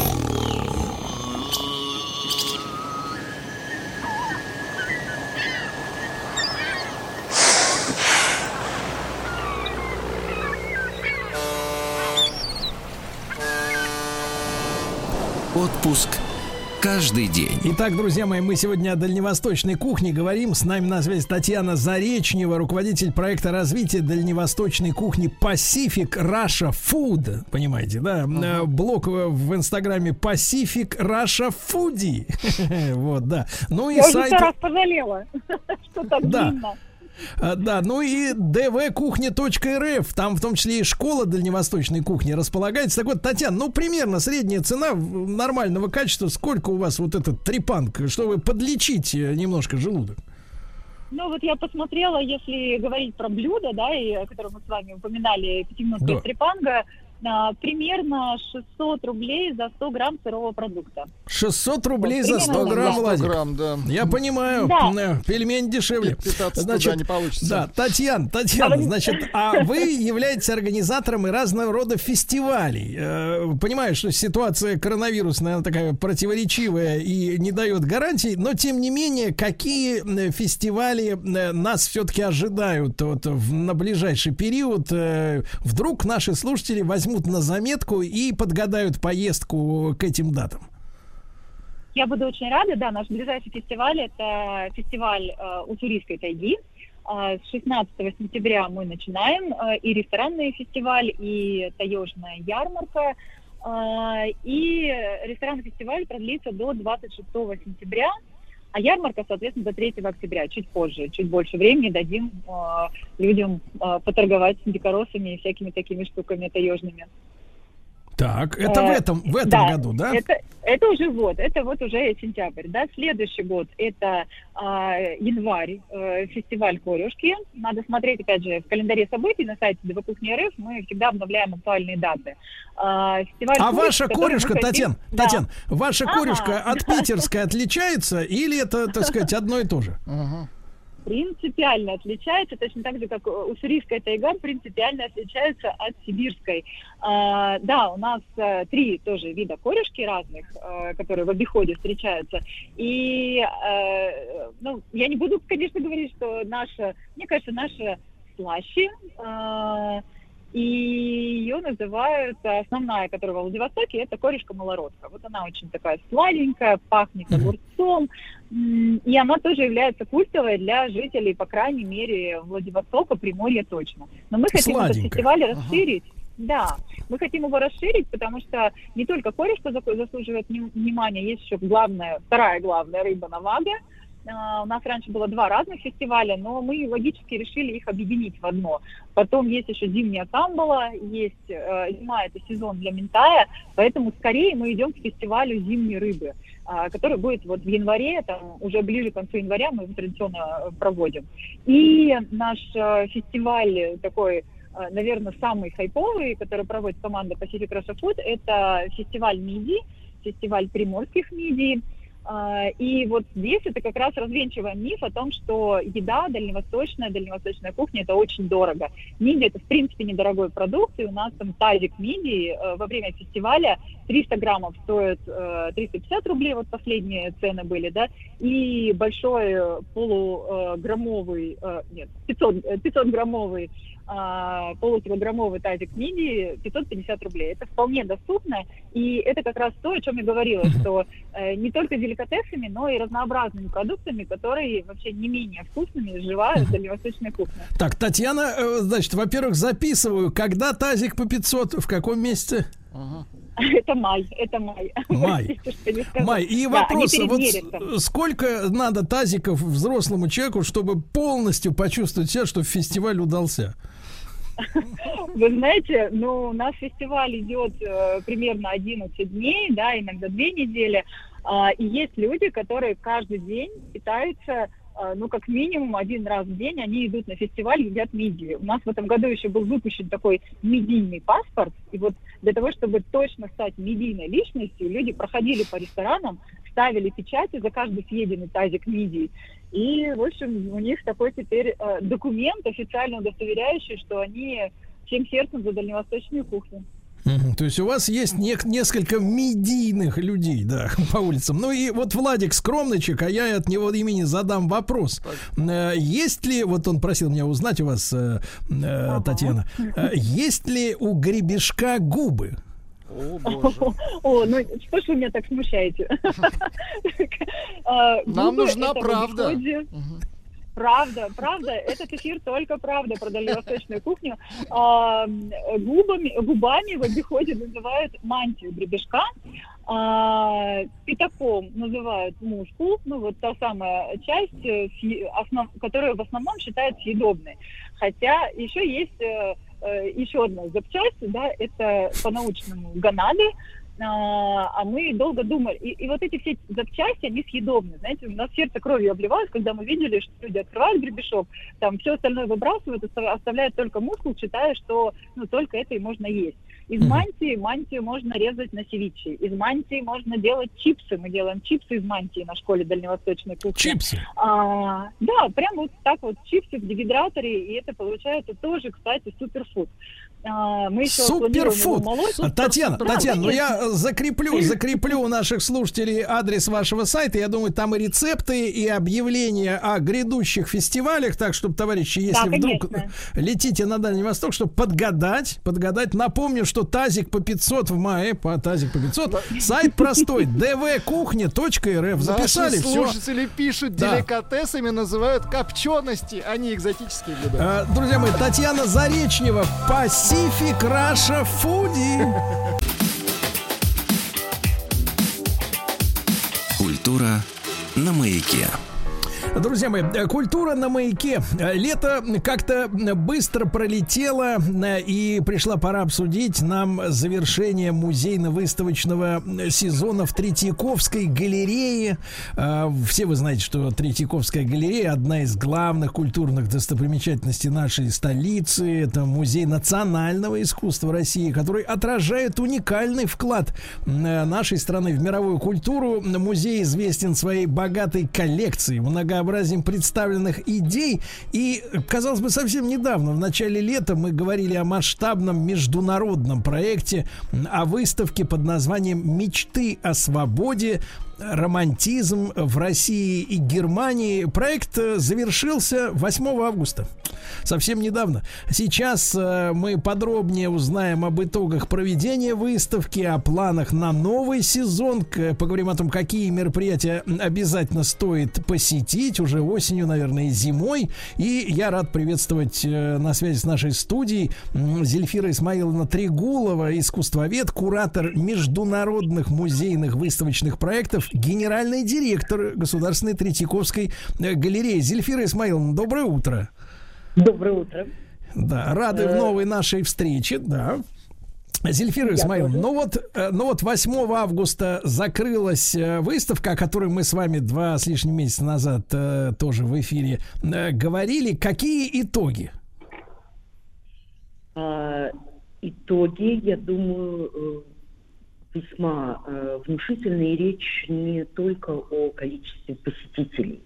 Понятно, что, к сожалению, мы могли пускать только 50% э, тех зрителей, которые могли прийти на выставку, поэтому э, ее посетило 60 тысяч э, человек, но не было ни одного средства массовой э, информации, которое бы не написало об этом э, проекте. И я знаю, что э, было достаточно большое количество людей, которые приходили на выставку несколько раз. Это действительно новый для Третьяковской галереи тип проекта. Осмелюсь сказать, что это новый тип проекта вообще для э, российских э, музеев. И это первая попытка состыковать русский и немецкий романтизм и показать рождение в начале XIX века именно в России, в Германии новой э, концепции творчества, той концепции, внутри которой мы до сих пор живем. И, конечно, эта выставка, помимо уникальных работ и собраний 35 российских и немецких музеев, в первую очередь Третьяковской галереи и э, Государственное художественное собрание Дрездена, это еще и пример фантастического сотрудничества, фантастического в особенности с учетом современной пандемийной ситуации с одним из величайших современных архитекторов Даниэлем Лебескиндом, который э, стал полноправным соавтором этого проекта.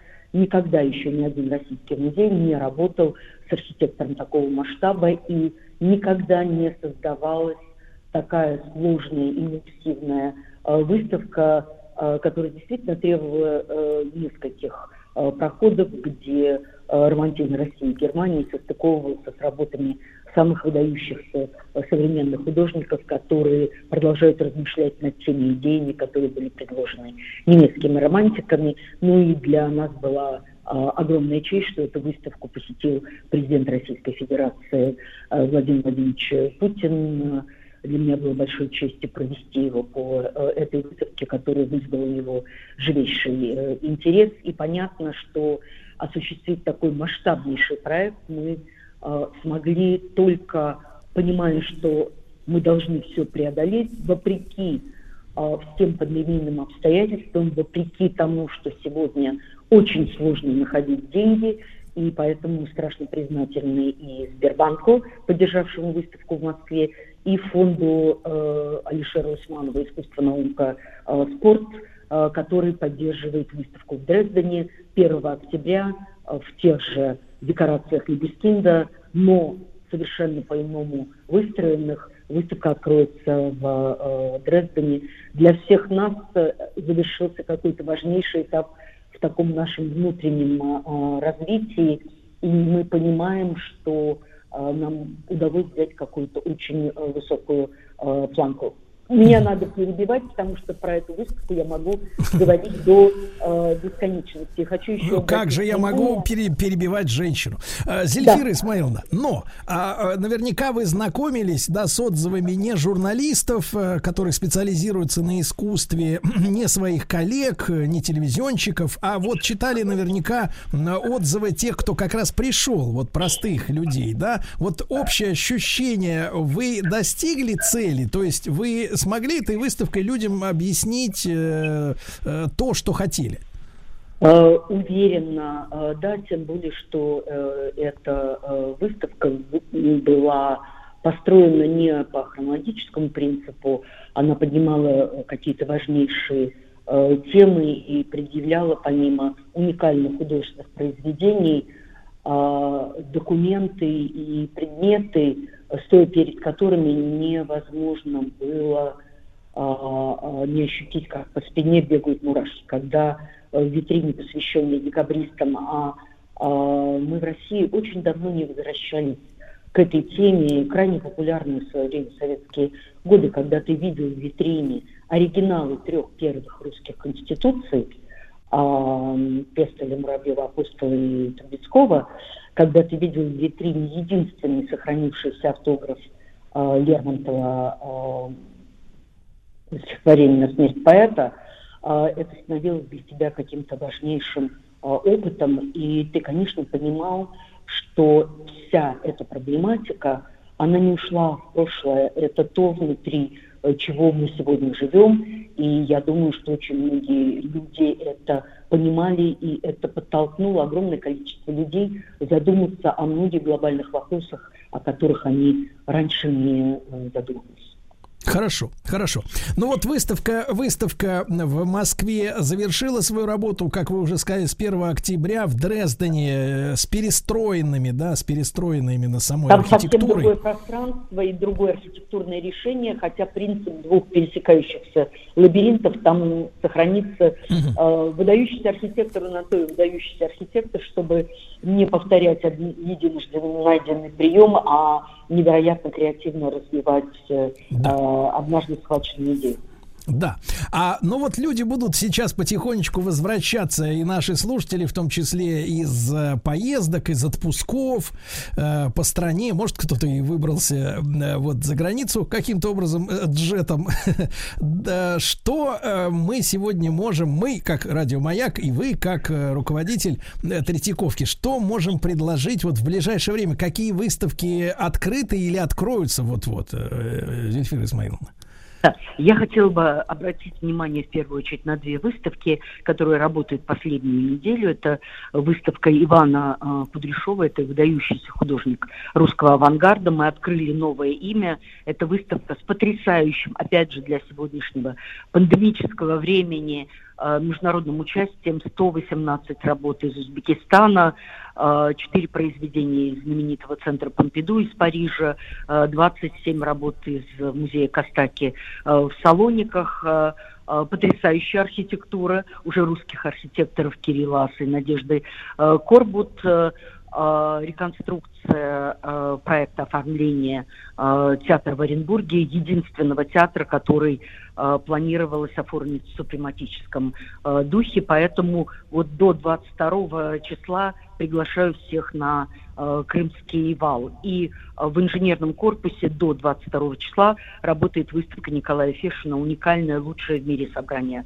работ этого художника, э, хранящееся в Казани, последнюю неделю показывается в Москве. И до 19 сентября в основном здании Третьяковской галереи в Лаврушинском переулке э, продолжает работать работу восхитительная выставка Александра Бенуа и его мир искусства. Всем, кто ее не видел и кто любит Серебряный век, а, мир искусства Бенуа, Сомова, э, Лансере и многих других художников э, этого времени приглашаю в залы в Лаврушинском переулке. Ну и ближайший сезон, он начинается у нас 7 сентября с открытием выставки Юрия Пименова. Трудно в это поверить, это выдающийся художник 20-х, 30-х, 40-х, 50-х, 60-х и 70-х годов. И в каждый период, в 20-е, в 30-е и в период оттепели, он э, становился наиболее ярким выразителем своего времени. Это поразительное умение слушать э, музыку времени и становиться ее выразителем, вот это то, что мы хотим показать на этой выставке. Первой большой ретроспективе Юрия э, Пименова. Мы свезли вещи из самых различных музеев, в том числе из-за рубежа, из Латвии, из э, Беларуси. А, поэтому этот проект э, нельзя пропустить. 30 сентября мы открываем выставку э, Венецианова в инженерном корпусе «Пространство, свет и тишина», попытка по-новому взглянуть на творчество этого художника, который стал, для многих это было таким удивлением, одной из главных фигур выставки «Романтизм России и э, Германии». 16 сентября э, в экспозиции в Третьяковской галерее мы открываем выставку «Маршрут», э, отвергнутые шедевры, вызов э, Павла э, Третьякова э, в состав этой экспозиции, э, которая э, представляет из себя 20 полотен, расположенных в разных залах э, музея, э, входят работы, которые сегодня считаются классикой русского искусства, которым восхищаются все, но которые в момент своего появления и в момент, когда их покупал Павел э, Третьяков, вызывали жесточайшую критику, отторжение, а иногда и запрет цензуры. Но все это э, не э, помешало великому коллекционеру э, приобретать эти вещи, потому что он понимал, что каждый из этих произведений невероятно важный этап развития отечественного искусства, а создавал он не свою личную коллекцию, а национальный художественный э, музей. Ну и 2 э, ноября э, долгожданное открытие ретроспективы Михаила э, Врубеля. Э, это первое, в это, опять же, сложно поверить, каждый раз, когда я это произношу, я чувствую себя таким странствующим камевояжером, но это правда. А, Это первая с 50-х годов, 56 -го года, выставка в Рубеле, где объединяется собрание Третьяковской галереи, Русского музея, э, частных собраний э, Москвы, Петербурга, э, российских музеев и э, нескольких зарубежных музеев. Опять же, это Национальный музей Республики э, Беларусь. Ну и мы э, продолжаем работать в своих э, филиалах. Э, в Калининграде сейчас развернута замечательная выставка. Да-да-да. А, Зельфира жизни. Исмаиловна, мы про, Да, кали- э, про, про филиалы. Про фили- Да-да-да, про филиалы, про филиалы это отдельный важный разговор. Скажите, пожалуйста, вы упомянули, что на м, вот э, выставке мечты о свободе, э, о которой в нашей первой встрече шла большая, большой разговор, э, были предприняты там антикоронавирусные меры. Э, Как сейчас организован вот доступ людей в музей? Вы сказали, что половина не смогла прийти, да, из, из тех, кто хотел. Ну, То есть как бы, какой, э, какая система записи к вам? Ничего не изменилось с того момента, когда мы разговаривали с вами сразу после открытия выставки «Мечты о свободе». Единственное изменение э, смотрители в залах стоят без перчаток, но в масках.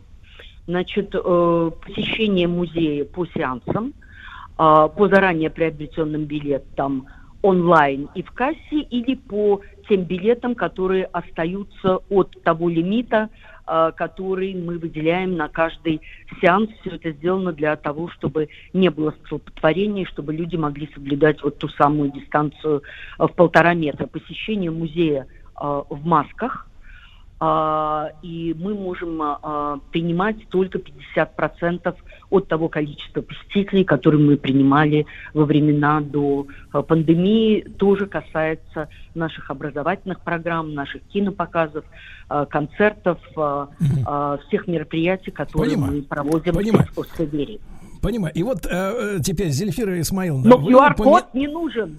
QR-код Не нужен. не нужен. Не нужен, да. И вот вы упомянули уже, что у Третьяковки появились филиалы. Я, друзья мои, обрадую, может быть, э, многих э, в Калининграде, в Самаре, во Владивостоке. Э, Вот как, как будет организована там работа и, и когда ждать открытия? А, Ну, наверное, первое мероприятие, связанное уже с запуском собственного пространства Третьяковской галереи, это 13 э, сентября, открытие э, части а, уже э, части пространства в знаменитом здании фабрики э, кухни в Самаре, где разместится филиал Третьяковской галереи, который э, полностью должен открыться в середине следующего года или осенью следующего года. А сейчас мы представляем э, те пространства, которые прошли реконструкцию. Это потрясающая архитектура. А, И э, в этом а, пространстве э, с 13 по 17 э, сентября будут идти э, перформансы, э, подготовленные очень интересной э, группой весьма известных э, исполнителей из Москвы.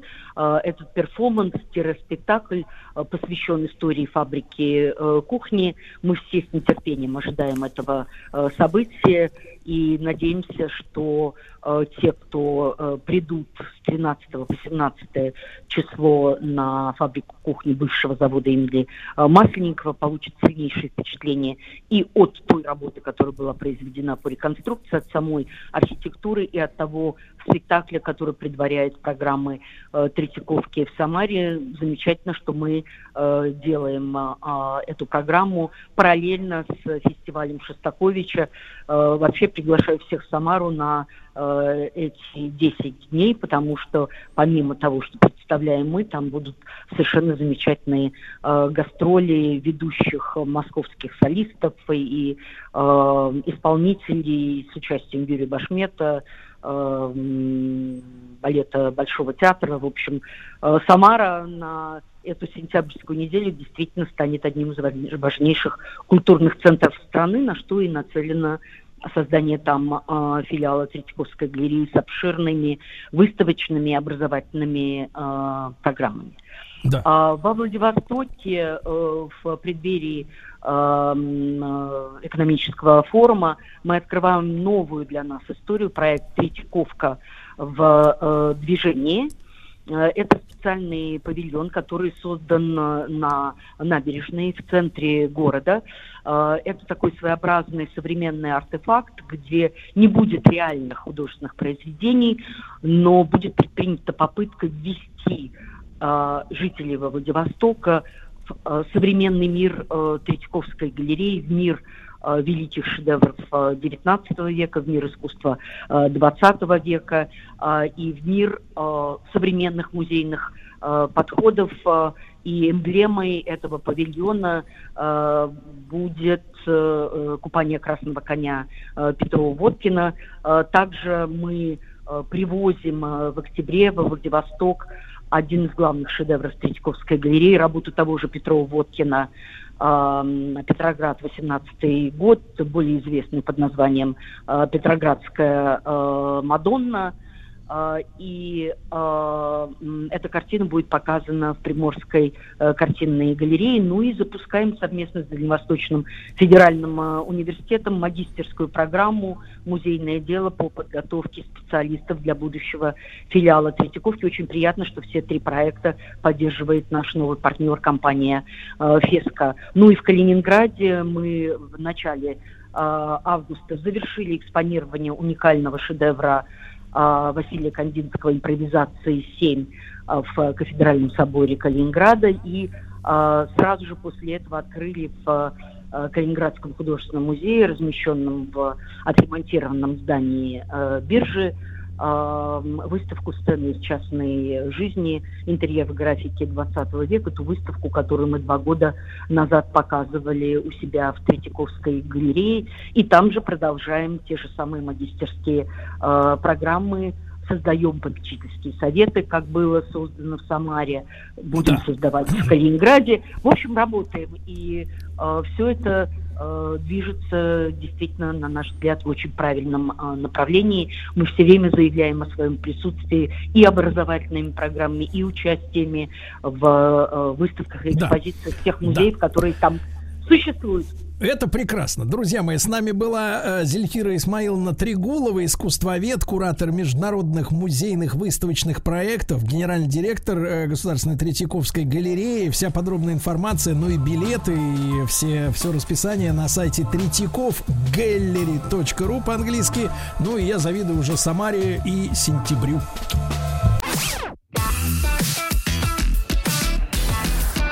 Сергей Стилавин его друзья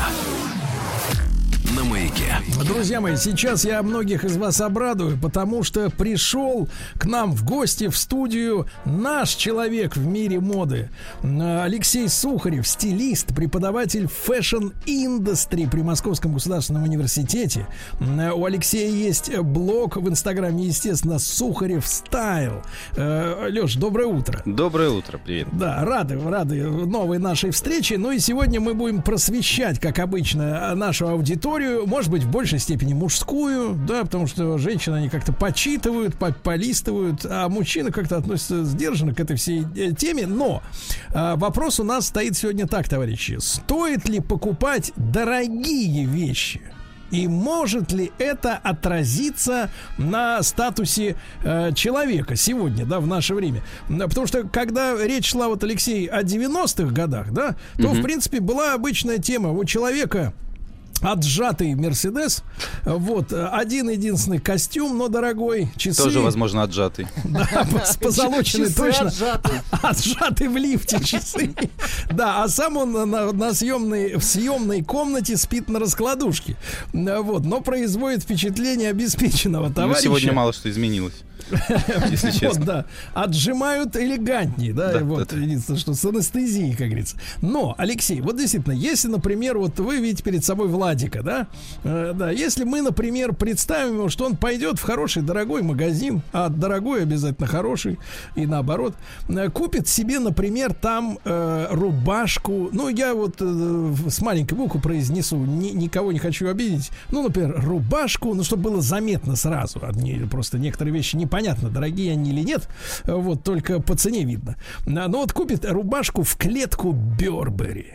С каким-нибудь лейблом, да? Мгм. Настоящую, да, чтобы было прям вот, вот и видно, и что материал неподдельный. Хотя все сложнее и сложнее отличать. Вот это человеку действительно как-то поможет, в Поможет, жизни. да. Мгм. Да. Ну, все, конечно, зависит от цели, которую ставит себе человек. Если это исключительно цель произвести впечатление, и чтобы все вокруг знали о том, что э, деньги, как говорится, есть. Или то- и- были. э, или, возможно, были, но закончились.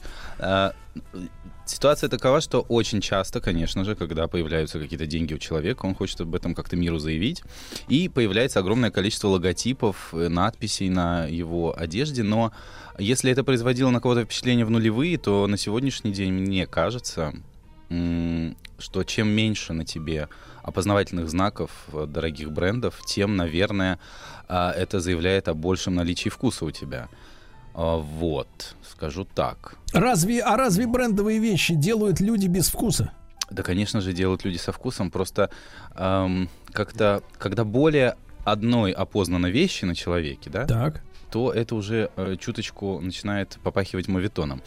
Вот. Рынком. Ну, немного, немного, да, есть такое. Как бы, э, может быть одна такая солирующая вещь в комплекте, которая действительно как-то То есть тогда надо брать заявляет- комбинезон, да? Э, Да, причем желательно такой, чтобы и лицо так застегивалось полностью. Да-да-да. А, Алексей, ну вот смотрите, мы все понимаем, что себестоимость, да, вот тех товаров, которые продаются Да, в три бу- копейки. Ну, себестоимость четыре. невысока, но тем не менее мы понимаем, что есть э, дизайн, есть э, имя, да, именно вот этот бренд, да.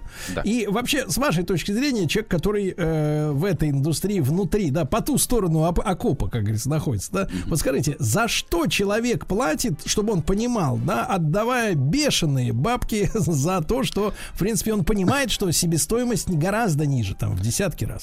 Ну, э, во-первых, конечно же, шопинг это такой, такой вид психотерапии, да, человек идет а, и покупает себе там, предположим, рубашку за несколько десятков тысяч рублей и э, моментально добавляет, добавляется, добавляется ему какая-то, может быть, дополнительная вера в себя.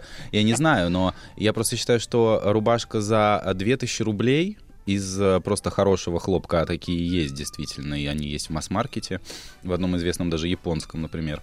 А, И рубашка за, не, за там, 40 тысяч рублей, они по факту, если не одинаково сидят, да, то там, возможно, с небольшими какими-то отличиями. Поэтому я, например, не вижу никакого смысла за э, голубой хлопок, например, да, Мгм. плати, переплачивать такое бешеное количество тысяч э, Мгм. рублей. Но, но, Алексей, есть такое мнение, например, что мы же с вами понимаем, что э, где-то в 90-е годы э, производители всего и вся, это и в автомобильной индустрии, и в шмоточной, все, все сейчас, наверное, со мной согласятся, если, с- ска- если я скажу, что вещи стали ненадежными, да?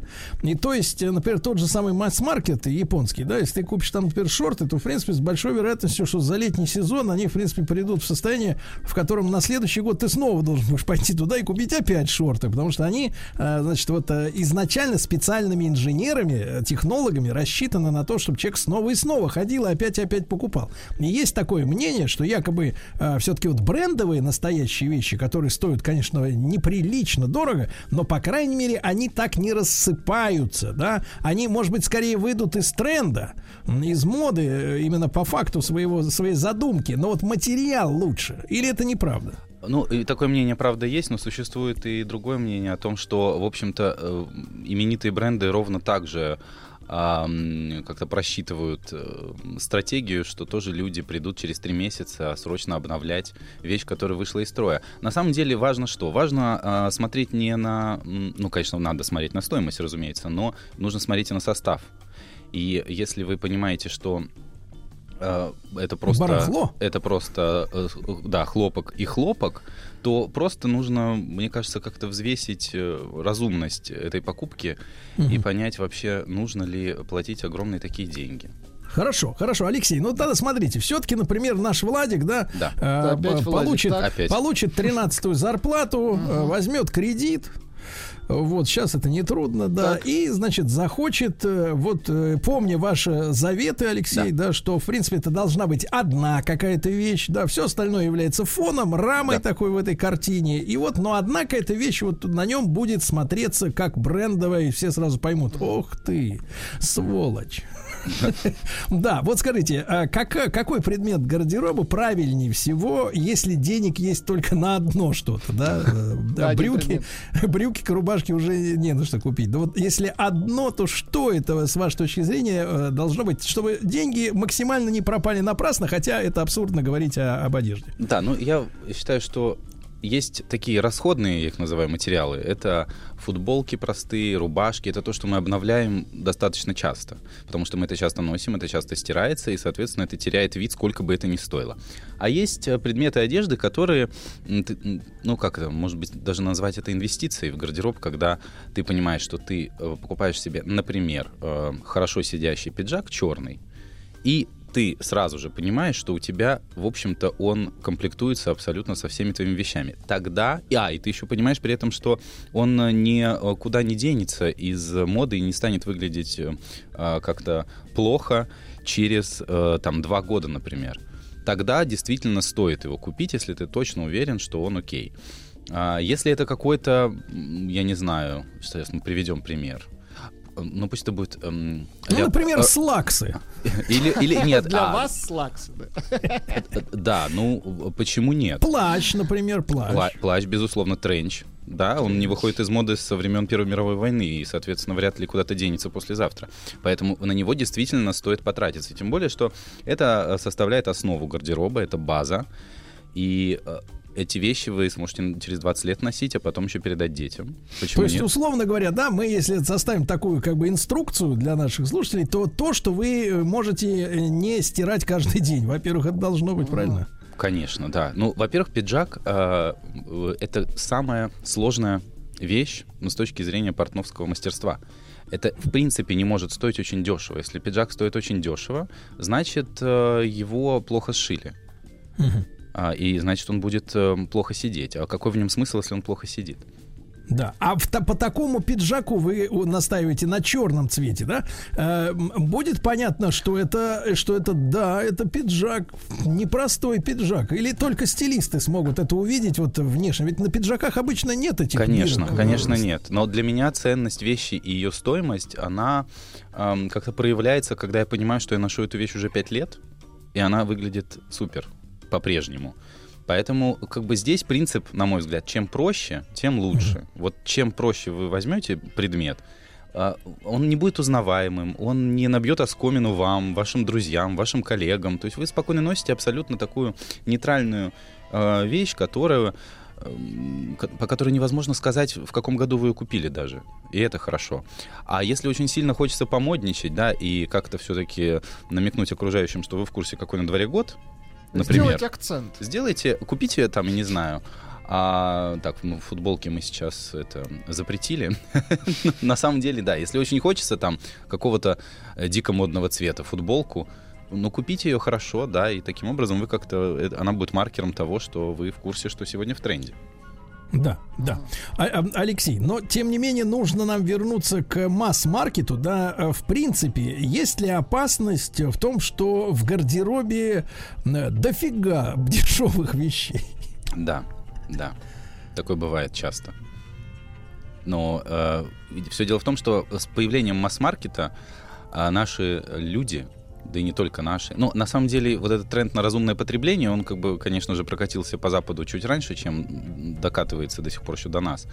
И, конечно, а, в, в десятые годы и в конце нулевых в нас воспитывали такое общество безумного потребления. То есть все хотели, чтобы все все срочно покупали гораздо больше. Я имею в виду именно в плане вещей в Ну в да, этом чтобы смысле. капитализм Да. лучше развивался. Вы вспомните, вспомните э, даже сериал «Секс в большом городе» и одноименные фильмы, которые просто являли собой э, такую рекламу, Рекламу. рекламу образа жизни. И все женщины, соответственно, сразу хотели, ну, была мода, нельзя появляться в одном и том же два раза, и это касалось не красных дорожек, а похода на работу.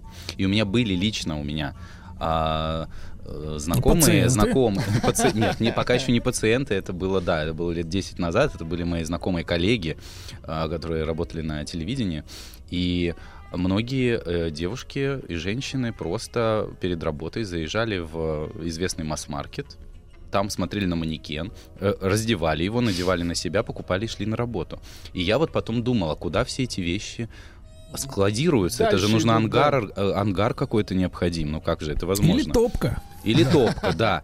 Ну и есть еще проблема в том, что когда у тебя очень много всего, ты э, распахиваешь этот шкаф перед собой, на тебя вываливаются горы вещей, но ты по-прежнему не знаешь, что тебе надеть. Да.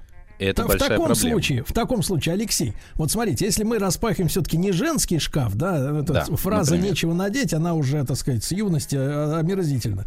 Э, Вот, уже устал от нее. А вот если мужской шкаф, э, вот у человека должен быть один хороший пиджак, один хороший плащ-тренч, правильно? Да, А хор- хорошо сколько- сидящие брюки. Сколько брюк-то? Ну, сложно сказать. Э, Ну, как минимум... Если у вас кажется, организм в порядке, то одни, я понимаю. Например.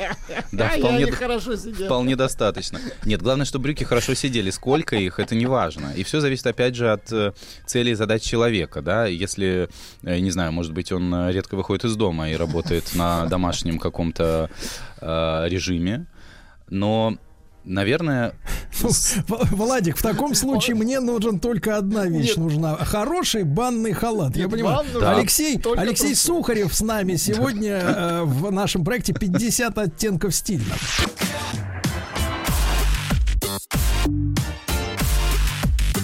Сергей Стилавин и его друзья. На маяке. Друзья мои, так с нами Алексей Сухарев, стилист, преподаватель Fashion Industry при Московском государственном университете. Блог в Инстаграме, заходите, подписывайтесь. Сухарев, нижнее подчеркивание, стайл. Да, но мы сегодня говорим о м, вещах, о дорогих вещах, э, как они отражаются на статусе обладателя. Алексей, ну вот вы заметили, что множество дешевых вещей в гардеробе это плохо, соответственно, э, множество дорогих это хорошо. Множество дорогих это всегда хорошо, но а, даже когда их немножко, это тоже неплохо, я считаю. Ну, что в первую очередь отвеч- э, отличает дорогую вещь от дешевой? Конечно же, первое, на что мы смотрим, это а, форма, как вещь сшита, безусловно, то есть это должны быть какие-то приличные лекала. Я не говорю, что в масс-маркете невозможно найти классную вещь, которая прослужит долго. Такое бывает, и у меня тоже такое часто случается. А, что еще? Фурнитура, конечно же, вот на что стоит обращать внимание, потому что это сразу, э, во-первых, может выйти из строя в э, дешевой, ну, точнее, недорогой и не вполне качественной вещи. И э, люди, многие, кстати, на это обращают внимание в первую очередь, на то, как выглядят пуговицы, на то, как выглядит молния, на то, как выглядит вся остальная фурнитура. За, за этим нужно следить. Поэтому даже если вы в масс-маркете встретили вещь, которая, в принципе, на вас хорошо села, вас очень сильно устраивает ее цена, обратите внимание на такие мелочи в том числе. Да, Алексей, что касается все-таки возможности сэкономить, да, мы еще раз закреплю мысль, имеем э, одну хорошую брендовую вещь, которая замечательно на вас сидит, да, и она является бриллиантом, все остальное это у нас, э, так сказать, обрамление. Э, можно ли, нужно ли экономить, например, на тех вещах, которые, кстати, на Западе стоят очень дорого э, и всегда стоили? Хорошие носки, хорошие трусики, э, вот, ну что-то такое, что вообще в принципе не очень сильно видно остальным, да, можно ли на этом Но кое-кому действительно- видно все же. Ну, это считанные единицы, э, надеюсь. Ну, вот. у кого единицы, у кого, может, и десятки, знаете, Ну, это профессионалы. Это, професс- на трусиках. это профессионалы, им, конечно, у них- для них это наоборот, как бы, бриллиант, э, бельишко, да. Слушайте, ну, Вот. Ну, мне кажется, что белье это про ощущение все-таки какое-то. Э, И у людей, у многих бывают определенные какие-то мнение свое на тему того, сколько должно стоить и как должно выглядеть белье, и какие должны они испытывать ощущения от этого. Вот, но э, бывает разное. Может быть, э, может быть, я здесь не могу дать никакого совета. А что касается носков, то мне кажется, что они не могут стоить дороже, чем сколько? Туфли. Да, такое, кстати, бывает, между прочим. Мне кажется, это 200 рублей максимум, даже если там нанесен какой-то невероятный бренд, потому что в производстве это 3 копейки. Мне, ну, как? Мгм. Зачем? Зачем? Тем более. Но сегодня, кстати, эм, особенно среди очень юных людей, среди поколения ТикТока, очень э, они любят, да, носки, чтобы на них тоже были какие-то надписи, иногда Ну, очень... Они для этого не зря, они подворачивают штаны. Конечно, над- да. надписи иногда абсолютно чудовищные и вульгарные, но э, иногда бывает вполне симпатично. Да, Алексей, ну и вот по тем вещам, которые мы выделяем как э, бриллиант коллекции, да, э, в каждой из категорий, а, какая максимально, как вы думаете, оправданная все-таки цена э, сегодня в нашей вот в 2021 году для того же пиджака, для того же плаща, тренча, да, ну вот для хороших джинсов, сколько это может стоить, но чтобы это было оправдано? Ну, э, я, наверное, могу какой-то какой-то от сказать, от скольки это может стоить, потому что цены уходят Иначе в- можно всколыхнуть Да, просто, иначе да, цены всходят в бесконечности. э, Я, мы сейчас можем просто э, Да-да-да. людям испортить сильно настроение Дать этим утром в руки, солнечным. конечно. зачем, нам это Зачем? нужно? Но могу сказать, что, наверное, хорошо сшитый пиджак, потому что я шил пиджаки на заказ себе. И э, я вот разговаривал с эм, швеей, которая это все делала, и я говорю, ну вот скажи мне, вот минимум, который ты можешь взять за производство пиджака. А она, ну, такая простая женщина, что Мгм. называется. И она мне сказала, ну, миним, самый минимум, который могу за это взять, это ну, 10-12 тысяч рублей. Это минимум, потому что это очень большая работа, это, Это долго. без материала. Это без материала, конечно. А если еще с А материалом? прилагаем теперь к этому материал, предположим, конечно, там надо помотаться по городу, найти где подешевле и более качественный. В среднем там на пиджак, наверное, ну, э, метр хороший, прям хорошей ткани, ну, минимум 2000 будет стоить. Соответственно, считаем, на пиджак нужно сколько там? 3 метра, предположим, ну, 2. Ну, три, наверное, все-таки. Три Ну, метра. не вы- меньше двадцатки. Коне- ну, ну, в среднем где-то 20 это и выходит, да, да, да. А если есть. мы берем э, готовый, как говорится, в люксовом магазине? Ну, за бренд. Ну, за бренд, да, можно. Ну, слушайте, они бывают и по 70 тысяч. Сейчас начнем это э, шокировать людей. Пределов нет. Да, там пределов правда нет. То есть все зависит еще от того. э, Есть дизайнеры, которые обожают налепить туда кучу э, камней, а, немножечко, да, драгоценностей, чего-нибудь еще. И это, конечно, увеличивает стоимость. Это доходит до стоимости, я не знаю, там двушки в спальном районе где-нибудь. Жаль. Ж- жаль, жаль, я не спорю, я не спорю, я абсолютно не спорю. Поэтому я считаю даже, что... э, Так, Алексей, а если да. плащ, вот с вашей точки зрения плащ все-таки минимально, сколько, чтобы он хорошо сидел, чтобы даже такие, в общем-то, в принципе, бесформенные личности, как мы с Владиком, ну, выглядели как-то прилично. А вам, кстати, наличие бренда не будет гарантировать, что он будет хорошо сидеть, понимаете? Да, это совершенно... Вот, вот для сравнения, конечно, там тренч в Бербери, ну сколько он стоит? Ну там от 70 до 100, наверное, может побольше сейчас есть. А, но есть тренчи и в масс-маркете, которые стоят там в среднем, ну, 10, предположим. И я, и я примерял и тот, и другой. Так. И могу сказать, что ну какой-то существенной разницы, Принципиально. принципиальной, я на себе не увидел вообще. Ну, просто распахивать в лифте Бербери. Это приятнее, конечно, и гораздо приятнее потом его достать через 30 лет и надеюсь, это будет винтаж уже. И его, его стоимость, его цена будет возрастать, кстати. Ах, так это инвестиции. Э, Это Ну, инвестиция, конечно. да, я и произнес это слово, и именно а, хорошие костюмы, а, смокинги, а, плащи, я не знаю, может быть, куртки-косухи каких-то именитых брендов э, дорогие, из хорошей кожи, это все впоследствии становится винтажной одеждой. И Это все сыночки в наследство. Сыночки в правильно? наследство, да, надо о них заботиться, чтобы у них Слушайте, тоже прекрасно, было окей. прекрасно. Ну, видите, даже в самой мрачной теме, где пиджак от 70 тысяч, все-таки обнаруживается Лучик- солнца всё-таки есть. спасение. По Да, поводу спасибо. нижнего белья, Сергей Да. Ильич, вам пишут Да. э, трусы за тыру. Прекрасно. За тыру. Надо Трусы запомнить. затыры. А, Алексей Сухарев, стилист, преподаватель Fashion Industry при МГУ. Блог в инстаграме Сухарев Стайл. Алексей, будем ждать новой встречи с Да, взаимно. Счастливо. Еще больше подкастов «Маяка» насмотрим.